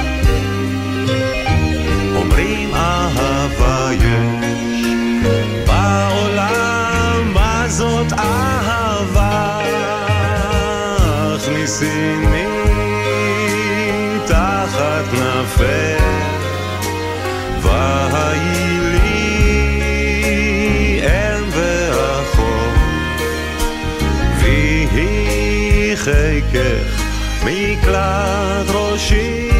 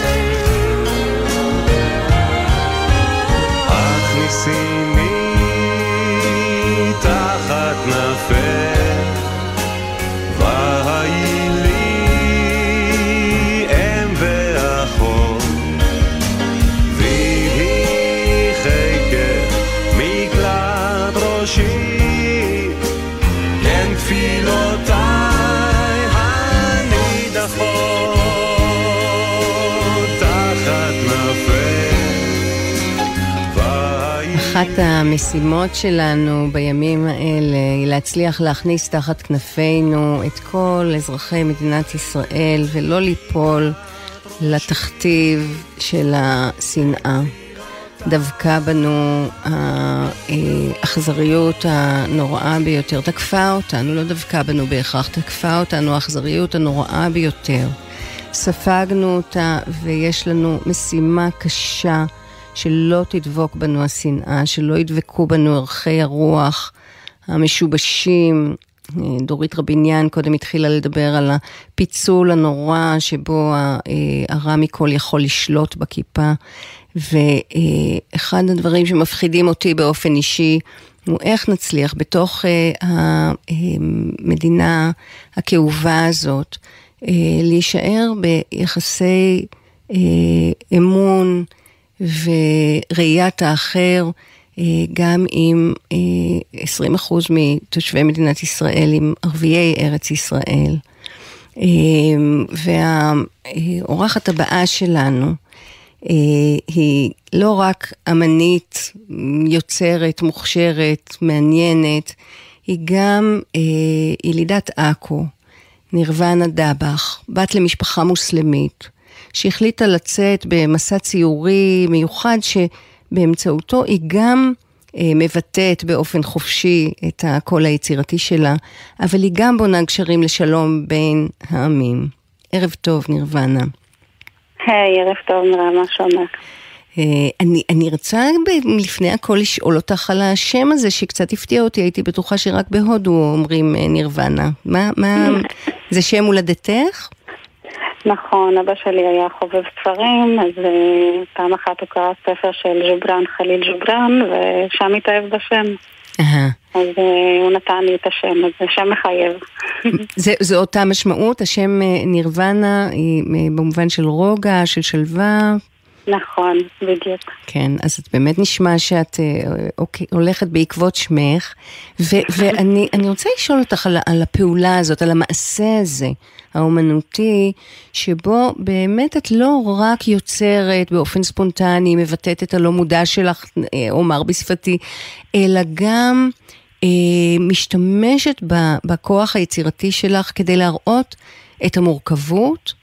ואת היכולת לחיות ביחד למרות השוני, נכון? את ממש משתמשת באומנות כאמצעי, אם ניקח את התמה של השיחה של, של, של, של השעתיים האלה, אמצעי להצביע לכיוון האור. זה חלק מהתפקיד שלך כאומנית? אה, נכון, זה חלק מהתפקיד שלי גם כאומנית וגם כמרצה לציור. אה, גם בתהליך האומנותי שלי אני מאוד עוסקת אה, בנושא הזה של, של להיות גם פה וגם שם. ופעם אחת השתמשתי במושג הזה לא פה ולא שם. כי באמת הרגשתי לא שייכת לא במגזר ולא בצד היהודי, כי כל פעם נתפסתי כשונה.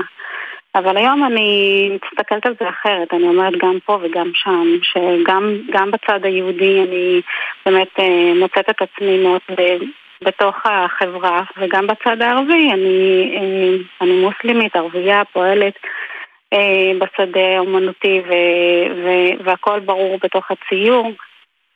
מה שאני מנסה באמת זה כמו שאמרת, אה, לגשר בין, ה, בין התרבויות, אז, אה, אז בציורים שלי אני גם אה, מסתכלת לצד הישראלי שבי וגם לצד הערבי שבי. וזה מאוד ברור בציורים, וגם בצד השני של, של להיות מורה. אני פועלת אה, כמו שאומרת לסטודנטים שלי, לחפש את ה... אה, איך אומרים? אה, לחפש את האור בציור. יש משפט כזה שאני כל פעם שאני בלימודים בכל שנה, אז הסטודנטים כזה כל הזמן חוזרים על אותו משפט. מתוך החושך יוצא האור. Mm, זה כן, מה שזה אומר, אה, אני, אני מלמדת רישום, וככל שאנחנו, אה, אני מחפשת את האור שבתוך הנייר, אני, אני לוקחת את האור, משתמשת באור של הנייר, כדי בעצם אה, לתת את הקרינה הכי טובה לאובייקט שאני מציירת. ומה שמוזר זה שהאור בעצם יוצא רק מתוך החושך, מתוך החשות האלה של העיפרון, ככל שזה יותר חשוך, אז אנחנו מקבלים קרינה יותר גדולה. Mm. ובדיוק זה, גם המשפט הזה מלווה אותי כמורה, אבל גם בחיים היומיומיים, גם בחיים כאמנית. שפועלת בשדה האומנות, אני, אני מסתכלת על, ה, על האור תמיד. כן, את, ב, ב, זה, זה מדהים מה שאת אומרת, שממש בחומריות של הצבע ושל פעולת הצבע על הדף, על מנת ש, שניפגש באור, נפיק את האור שבנייר, אנחנו צריכים להחשיך קודם, זאת אומרת, כדי שתהיה את התנועה בין החושך לאור. בדיוק, ככל שזה יותר חשוך, אז הצד של הדף הוא יותר מואר. מה שאני כן. מקבלת מהדף הוא יותר אור. זה כל כך יפה. אה, כן, אה, זה משפט כזה מאוד... אה, זה, זה, זה, זה יפה שזה קורה במישורים שונים, בצורות שונות, וכל פעם יש לנו את התנועה הזאת בין אור לחושך. אני, אני שואלת את עצמי, אה, אה, יש לי קולגות אה, ערבים גם בקהילה הטיפולית, גם באקדמיה. כשהייתי בבית החולים עם אה, בעלי השנה, אז הרופא היה ערבי, והאחים בחלקם ערביי ארץ ישראל, ואני... מרגישה באמת פחד של ממש אה, מהבלבול שקורה כרגע, אה, שבו כולם יעברו לפיצול אה, בין אני ואחר באופן שלא יבחין. ואני mm-hmm. קודם כל רוצה לשאול אותך, האם באופן אישי את מרגישה בימים האלה שמאז השבעה באוקטובר, שהתנועה שלך בעולם היא, היא פחות uh, חופשית, ו, ומה, איך את uh, מגיבה על המתח הזה ש, שאנחנו חווים. אה, אני אגיד לך את האמת, אה, בהתחלה, באמת אחרי 7 באוקטובר, קיבלנו כולנו סטירה לפנים, זה היה כזה, לי, לי באופן אישי, חוץ מהזוועה וכל מה שקרה וכל המלחמה שפרצה בשני הצדדים, אה, אני, אני באופן אישי, הייתה לי פתיחת תערוכת יחיד שבוע, בדיוק שבוע אחרי, והיא התבטלה עד, עד עכשיו, אז, אז כן, בהתחלה זה היה כזה קצת מפחיד ומוזר, וזה עדיין מפחיד ומוזר, אבל מה שאני עושה, אני פשוט מרגילה את עצמי להיות במקום יותר טוב. מה זה, מה זה אומר? אני, אני הפסקתי לחפש אשמים, הפסקתי לראות חדשות. אה, אני מאוד מאמינה באנרגיות. Mm-hmm. והגעתי למסקנה ש, שחדשות וכל מה שמתרחש זה, זה אנרגיה שלילית, ואם אני רוצה להיות במקום יותר טוב, אז אני צריכה לטפל בעצמי ולהרים את עצמי אה, למקום טוב יותר. Mm. אה, ואני מתרחקת מכל מה, ש, מה, ש, מה שגורם לי לרע. עכשיו, גם, אני גם התברכתי בחברים אה, אה, ומורה לדרך אה, אה, אלי שמיר, שהם חברים אה, שבאמת אנחנו... נראה לי ככל שזה באמת אה, מאוד משפיע על כולם, אבל אנחנו מוצאים את הדרך ואת התקווה להאמין ש, שעוד יהיה טוב, ואני מאמינה שיהיה טוב. אני מאמינה שאנחנו במקום עכשיו שאנחנו צריכים לשמור קודם כל על שפיות, על אנושיות, ו- ו- ולעבור את זה, ואנחנו נעבור את זה. Hmm. כי, כי דברים... כן. את, אני, את, את, את לא, את אומרת, אני לא רואה חדשות ואני לא ניזונה מ- מאנרגיות שהן מאיימות, אבל את גם לא מסתגרת, נכון? את, אני יודעת שיש קולגות שלך שככה מסתגרים ונסוגים מהצגה בתערוכות וככה, ואת לא, אני יודעת שאת ממשיכה לפעול ואת ממשיכה ללמד, נכון? נכון, אני ממשיכה ללמד, יש לי מחויבות לסטודנטים שלי, אני ממשיכה לפעול בשדה אמנות, יש לי, פתחנו תערוכה לפני שבוע, אני פותחת בכפר יהושע, אני פותחת אה, עוד תערוכה ב- במכללת אורנים אה, בעוד כמה ימים. אה, כן, אני ממשיכה לקבל הצעות, אני נהנית להצעות, ואני חושבת שזה מאוד חשוב אה, לא להסתגר, אלא להפך. אנחנו חייבים, חייבים להמשיך לעבוד, להמשיך לעבוד ביחד. אני גם חברה ב, בתנועת עומדים ביחד, ו, ונתתי שם הרצאה לפני חודש על, באמת על, על, על הדו-קיום.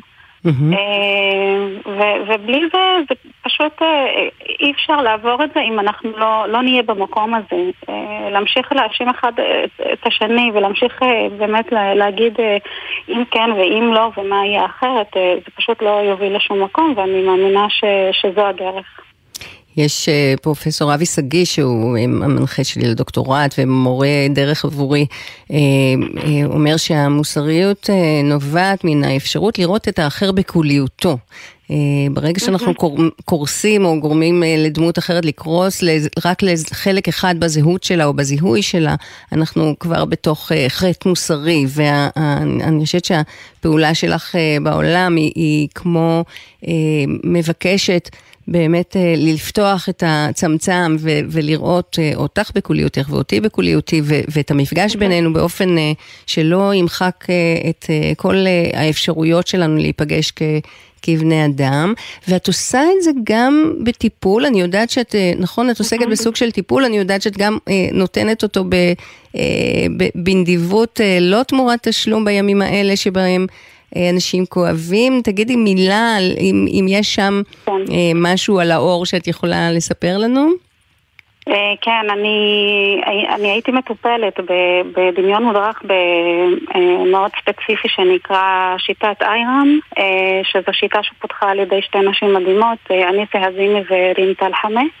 אה, מה, שהן עושות, הם עושים אה, מסלולים בדמיון, שכל אה, מסלול בעצם הוא איזשהו מסע כזה חלומי, שהם מדריכים את המטופל, והמטופל פשוט פוגש את, המסלול הזה בדמיון, וזה גורם לו להשתנות. וזה, יכול לעשות טיפול, גם טיפול לחולים, לאנשים חולים פיזית, וגם טיפול למי שיש לו בעיות נפשיות כאלה או אחרים. אה, ומה ש, שאנחנו, אני עכשיו, עכשיו אה, גם הפכתי למדריכה, אה, למדתי אצלם, ואנחנו מטפלים באנשים שפונים אלינו בחינם, בלי, בלי לקבל על זה שום תמורה של כסף, ומה שגם רציתי להגיד, אנחנו גם בימים אלה, אנחנו, אניסה ורים עושות זומים לאנשים שיכולים להגיע אליהם דרך הזום, ואז בעצם כל ה, כולם, גם ערבים וגם יהודים, עושים אה, מין אה, טיפול, ריפוי אה, לכל האזור הזה של, ה, של הקו אה, העימות. אה, ככה ש...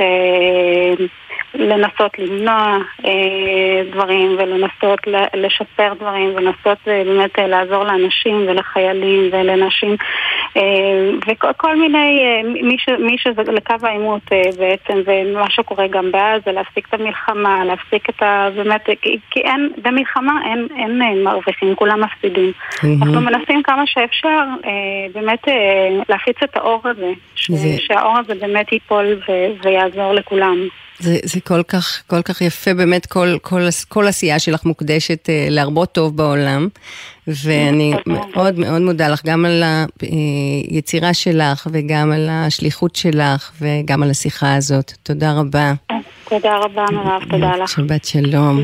שבת שלום. האפשרות להפוך לכל דבר אחר ביצירת האומנות אה, היא היא כל כך אה, יפה בציור, והיא גם יפה במוזיקה, והיא גם יפה בטקסטים, ואחד הטקסטים על האפשרות להפוך לכל דבר שנרצה בכוח הדמיון, אה, הוא השיר שכתב יונתן גפן, אי ירוק בים, ושרה יעל לוי.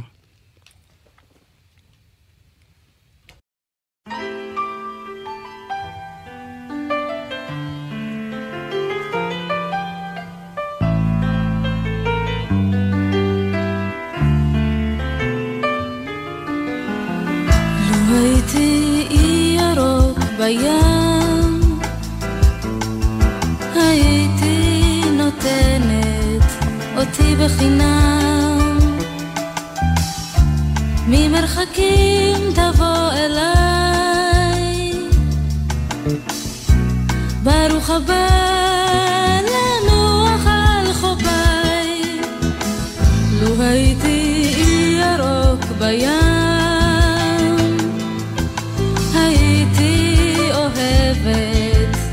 בחינם.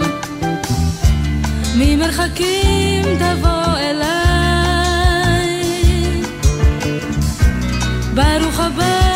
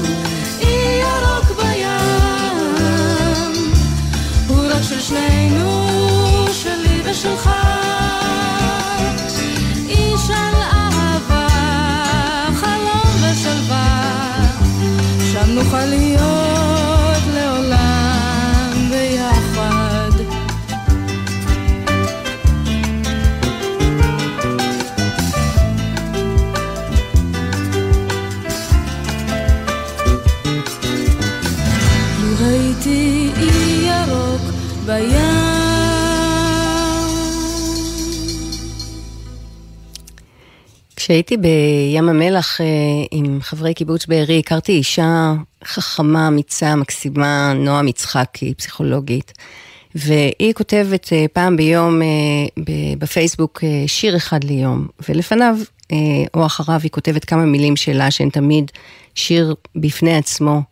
ואתמול היא כתבה שאלות שצריך לשאול ב-21 בדצמבר 23, מה המשמעות של היום הקצר בשנה במציאות שבה הזמן כמו הצער מלכת? והאם נצליח למצוא נחמה בכך שמעתה, על פי תנועת כדור הארץ, יהיה יותר אור ופחות חושך? האם בני אדם יסכימו להקשיב, לדבוק בתנועה הקדומה האצילית של כדור הארץ והשמש ולהחזיר מעט סדר לעולם? והאם בקצה הזמן כולנו נזכה לראות חצבים בנקודה הזאת, האהובה כל כך? אז קודם כל אני מודה לנועם על המילים האלה. ואחת הנשים שאני חושבת שהן החלוצות, פורצות הדרך, בעצם הרעיון שאפשר להשפיע על סדר העולם, שלא מקבלת לעולם את העולם בצורתו, אלא אה, פועלת בתוכו כדי לה- להיטיב איתו ועם כולנו. אה, היא נמצאת איתנו עכשיו על הקו, וזאת חברתי דוקטור רות קלדרון, שהיא חוקרת תלמוד ואגדה, פורצת דרך ב, אה, בחדשנות היהודית, מנס, מייסדת עלמה, חברת כנסת לשעבר ביש עתיד, וערב טוב לך, רות קלדרון. ערב טוב, מירב. תודה על התוכנית הנפלאה הזאת. הצלחתי לנסוע איתה מעמק יזרעאל עד הבית בלי להרגיש בכלל. את בכלל נוסעת מעמק יזרעאל לתל אביב בלי להרגיש בכלל פעמיים בשבוע, שאני לא יודעת איך את עושה את זה. ואני רוצה... אורחים נהדרים, תודה. כן. ואני רוצה לשאול אותך בהמשך לדברים של אה, נועם יצחקי. מה מאפשר לך אה, גם להרגיש יותר אור ופחות חושך, וגם ליצור יותר אור ופחות חושך? אז קודם כל באמת אני מרגישה חזק את החושך שסביבנו ו... וקצת כמו שנירוונה אמרה, אני לא מצליחה או לא נותנת לעצמי להיכנס חזק לתוך האינפורמציה. אה, המקום שאני מסתתרת בו הוא, ה... הוא בית המדרש והלימוד. גם בכל ה... בהרבה גילים כבר, בהרבה משברים, זה מאוד מאוד עזר לי. אני כאילו מתכנסת לתוך הספרים הישנים והגדולים שאהובים עליי מאוד, ומשם מנסה לחזור בחזרה, לקחת מהאור ולחזור בחזרה אל תוך היום-יום. זה מהלך אחד, ואני רוצה לספר לך סיפור על אור, כי להוסיף את החרוז שלי לשרשרת אור ש... שעשית. בטח. אבל גם מקור האור השני הוא הנכד שלי, התינוק, שנולד אה, לפני עשרה חודשים בדיוק היום.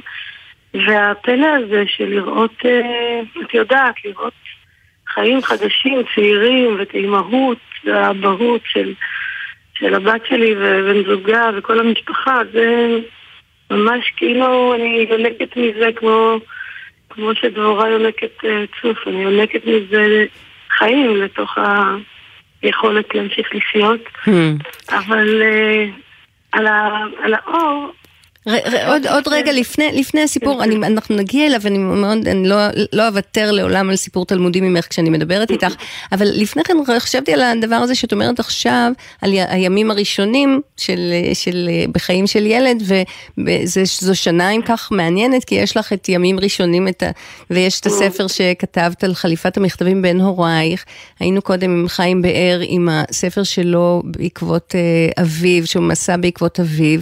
ואת אה, בעצם אה, עושה גם איזו תנועה לחיים שכבר הסתיימו ומוצאת דרכם אה, איזה כוח שמאיר את חייך באופן אחר. אני רוצה לקרוא קטע קטן מתוך הספר ואז אני אשאל אותך שאלה. את כותבת כך, ידעתי שכמו במערבולת בים, כדי לצאת צריך להפסיק להתנגד לזרם, ולהניח לו לקחת אותי עם החרדה ועם הדמעות. וקראתי וקראתי שוב, ולפעמים כתבתי אליהם בחזרה. מדי פעם בפעם ראיתי את הוריי במערת המכתבים שנדמתה בעיניי למערות התלמודיות, אותן חקרתי בעבודת הדוקטורט. בתלמוד מסופר שבפתח המערה יש נחש שזנבו בפיו, או, שזנבו בפיו או שומר פתח מאיים. בפתח המערה שלי עמד הצער, בדמות הילדה החרדה שהייתי. ואני שואלת אותך, בימים האלה, האם זה שנכנסת למערת הצער של הילדה החרדה שהיית, וגם למערת הצער של האובדן של ההורים, האם המסע הזה עוזר לך באיזשהו אופן בימים הנוכחיים? כן, בהחלט כן. אני חושבת שגם הבגרות עוזרת, היא מתחברת למה שאמר חיים באר בשיחה שלו עם אבא שלו. יש משהו בקבלה וההבנה שחיים ו...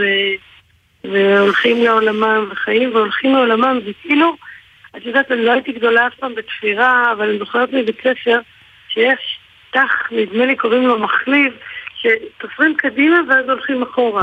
תופרים קדימה והולכים אחורה. אני מרגישה שההליכה קדימה אה, היא על ידי התייצבות מההליכה אחורה. אז גם אל ההורים הפרטיים וגם אל הספרים הגדולים הראשונים, אה, כמו שהוא אמר, אל ביאליק, ו- ויותר אה, רחוק מבחינתי אל רבי יוחנן, אה, או אל חומה. כיוון שהם כבר לא איתנו, אז הם גם לא יכולים למות. אז הם תמיד נשארים. יש איזה עיקרון תלמודי שאני מאוד אוהבת, שנקרא אין מוקדם או מאוחר בתורה. וברגע שאין מוקדם או מאוחר, אז, אז האימה שהדברים תכף הולכים להיגמר ושהאדם האהוב ילך מאיתנו, פוסקת כי הוא לא הולך מאיתנו, רק אה, כמו שאומרת זלדה, עובר למהות אחרת. אבל נשאר איתנו, כמו שדנה אמיר דיברה על אימא שלה. בעצם הצער של הפרידה מהאהובים במהלך החיים הוא גם סוג של חוסן. אה, מול, באמת אני רואה את האנשים הצעירים שחטפו את השבעה באוקטובר בפנים בפעם ראשונה של משבר כזה עם העולם, אנחנו המבוגרים יותר שכבר ידענו אובדן, יש משהו שהוא גם חוסן, יש צער עמוק, אבל יש איתו גם איזה, מה שאת אמרת קודם, שאת יודעת שיהיו חיים אחר כך, כי היו חיים אחר כך. כן. כן, אז, אז אולי באמת עכשיו נלך ל, אל הספרים. אני, אני רק אומר על זה שעצם זה שיצרו יצירות גם על חורבן וגם אחרי חורבן, מספר לנו שהיו, הייתה, הנשמה המשיכה, הרוח המשיכה, היצירתיות המשיכה, אנשים נשארו כדי לספר ולהשאיר אחריהם, וזה נשאר, וגם היצירה נשארת.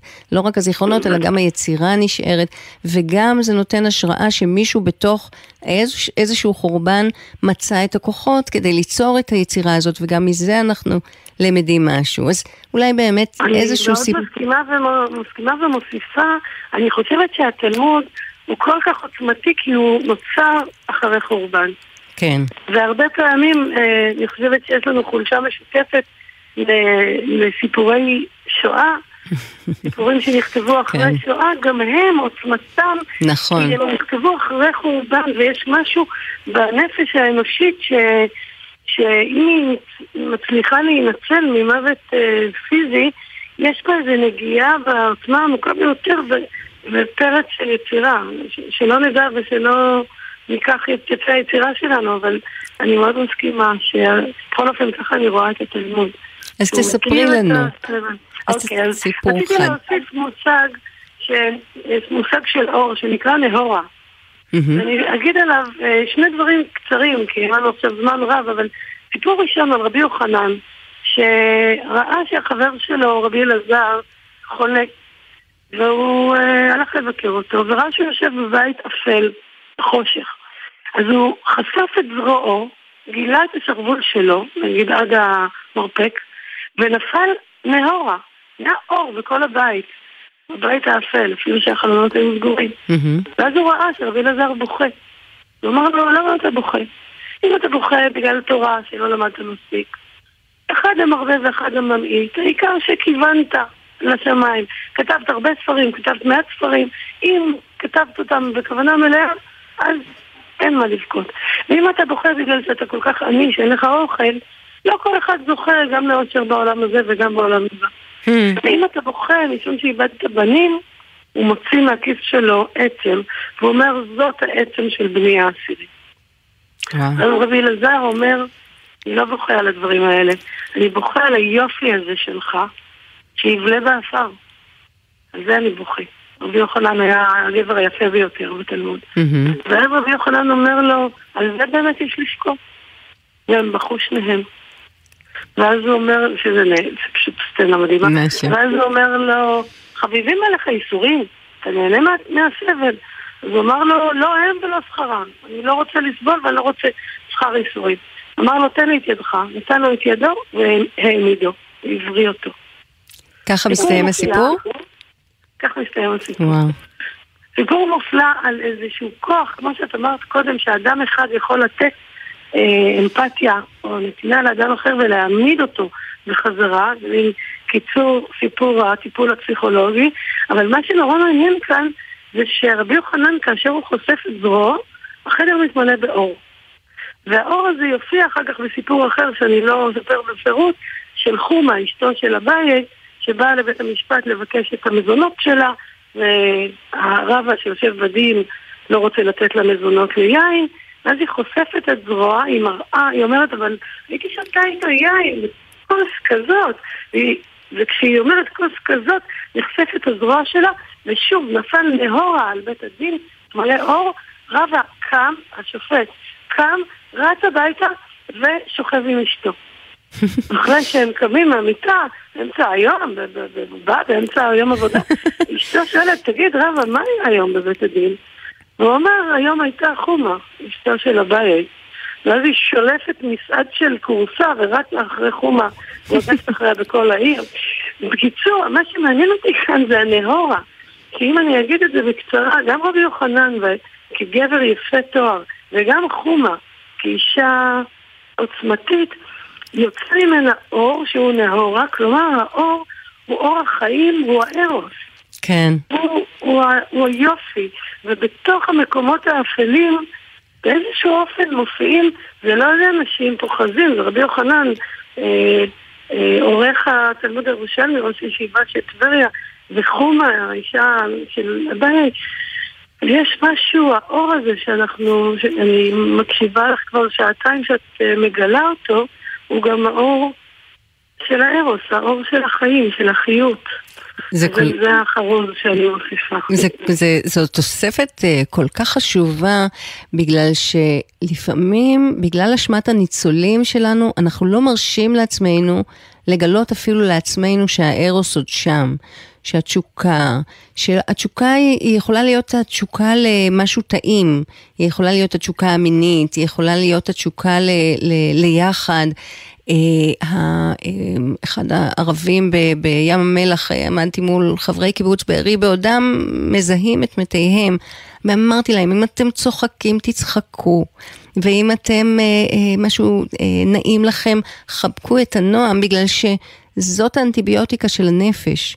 זה מה שייתן לכם כוח. יופי, מותר לראות יופי. צריך, זה לא מותר, יש לנו, אה, אני אומרת, מאשמת הניצול לחובת הניצול, זה, זו חובתנו לראות את היופי, וגם אה, קודם באמירה עם, ה, עם הזריחה שדנה אמיר שהיא סיפרה על האיש שרואה, שאומר, אני לא מוכן לראות יותר יופי כי הבן שלי מת ואז הוא קם ורואה זריחה יפהפייה, והוא אומר, אה, לא, טעיתי, הבן שלי מיוצג בזריחה הזאת, כל פעם שאני אראה יופי אני אזכור את הבן שלי. אה, אז, אז זה מאוד אה, חשוב לה- להגיד גם את הארוס, זו תוספת כל כך חשובה לשיחה שלנו, כדי שלא נהיה רק בכבדות הראש, אלא יהיה מותר לנו לרצות לחיות. ו- ולהבין שזו הדרך שבה אנחנו מרפאים את עצמנו, ואנחנו חייבים להיות בריאים כדי לשמור על אהובינו שעבדו, ועל אהובינו שחיים בתוכנו בבריאות. ואם אנחנו נבטל את האור, גם של, ה, של התשוקה, של תשוקת החיים, אנחנו אה, נבטל גם את האור שלהם, וזה זה אסור לנו. זה יהיה, אה, זאת תהיה תבוסה שנייה, ואנחנו לא ניתן אותה לעצמנו. והדבר השני שנמצא בתוך הסיפורים שאת מתארת, הסיפור הראשון, הוא בעצם הולך דרך אה, כל מיני היבטים שהוא עולה בדעתו שעליהם אנחנו בוחרים, נכון? הוא אומר, אם אתה לא מצליח העיקר הכוונה, והוא אומר, אה, אה, מה ההיבט אם אתה השני? לא עשיר, אז אתה לא תהיה עשיר- בעולם הבא, על הכל אחד עשיר, ואפילו אם איבדת בנים, הוא אומר. אז גם אני איבדתי, ו- כן, ושם יש, בשני הדברים האחרונים, אה, אם אתה לא עשיר, מה לעשות, לא, לא כולם עשירים, ואם מת לך בן, גם לי מת בן, אני חושבת על ה- הסיפורי התלמוד, הם תמיד כשאני אה, לומדת ממך, אז אני מתרשמת מן ממשיכות המכחול הגסות הפראיות כמעט של הלא מודע, שמגולמות בסיפור התלמודי. זה תמיד כמה משיכות מכחול עזות כאלה, שמספרות את התורה כולה. ו- ויש משהו ב... האמירה הזאת, תראה, גם לי יש עצם של בני העשירי, שאומרת, אפשר להסכין עם המציאות, הביטוי הזה שאני אוהבת אותו, כי הוא כולל את הסכנות והוא כולל את המסכנות, אפשר להסכין עם המציאות, בין השאר, בגלל שהיא... אה, נדמה לנו שהיא הכי אישית ובו זמנית היא לא אישית. היא, זה, כך, גם זה קורה, וגם זה קורה, ואנחנו, אה, אה, עלינו לפגוש את הדברים שקורים כמו שהם, ו, ומותר לנו לבכות עליהם, אבל אנחנו נבכה עליהם ביחד. אתה לא לבד בסיפור האנושי. יש אה, קטע בספר של אתי הילסום, אה, השמיים שבתוכי, שהיא אומרת, היא הולכת בשואה בהולנד, היא הולכת אה, אה, בשלג, והיא אומרת, אה, אני, אה, אה, אנשים כל כך רבים הלכו בשלג. כיתתו רגליהם בשלג והיה להם קר, והיא מתנחמת בשותפות האנושית. לא, זה לא הופך את השלג לקר פחות, זה לא הופך את רגליה לכואבות פחות, אבל זה הופך את ליבה לפחות בודד. אה, בדיוק, ואתי הילסון ממש, למרות שהיא איננה, היא רצה איתנו תמיד בפעם. היא כאילו כל כך קיימת. בתקופה הזאת כל כך נדרשת. נכון, נכון, וגם האמירה שלה שגם כשמכבים, אה, מנסים לכבות לנו את השמיים, השמיים גם בתוכנו. אני מודה לך מאוד, אה, דוקטור רות קלדרון, על השמיים שאת, ועל השיחה הזאת, ושתהיה שבת שלום. שבת שלום, תודה רבה. אנחנו מתקרבים לסיומה של השעה השנייה, וגם איתה יסתיים המסע הקטן שלי בעקבות האור עם האורחים שזכיתי לשוחח איתם, ואם היו שואלים אותי, הייתי אומרת שעבורי קרן האור נמשכת, נמשכת מן ההיסטוריה אל העתיד, ואל לנו ליפול לתוך העלתה של השבעה באוקטובר כאל לא ההר געש. יש בנו עצב עמוק וזעם ודאגה עצומה נוכח המלחמה הנוראה הזאת, אבל חובתנו למתוח קרני אור אל החיים שקדמו, ולהתעקש לזכור את היופי, בדיוק אותו יופי שהנהורה אה, שהיה והיופי שיהיה, זו חובתנו כלפי מי שאיבדנו, זה חובתנו כלפי אלה שנלחמים עבורנו, זה חובתנו כלפי המצויים בשבי שאנחנו רוצים אותם בבית היום. ועשו בלבכם הסכם עם השבויים ועם החיילים, שהם יחזיקו מעמד עבורנו, ואנחנו נחזיק מעמד עבורם, וכך נבטיח שהאור יימשך. שדות שפוכים הרחק, מאופק ועד סף, וחרובים וזית וגלבוע, ואל ארבו העמק נאסף. ביופי שעוד לא היה כמוהו. זה לא אותו העמק, זה לא אותו הבית, אתם אינכם ולא תוכלו לשוב, השבילים השדרה בצוות שלנו היו איתנו ערן גולני ואורי קספרי. בשעה הראשונה על הביצוע הטכני היה נועם סיני. ובשעה השנייה... אתם מאזינים לגלי צה"ל.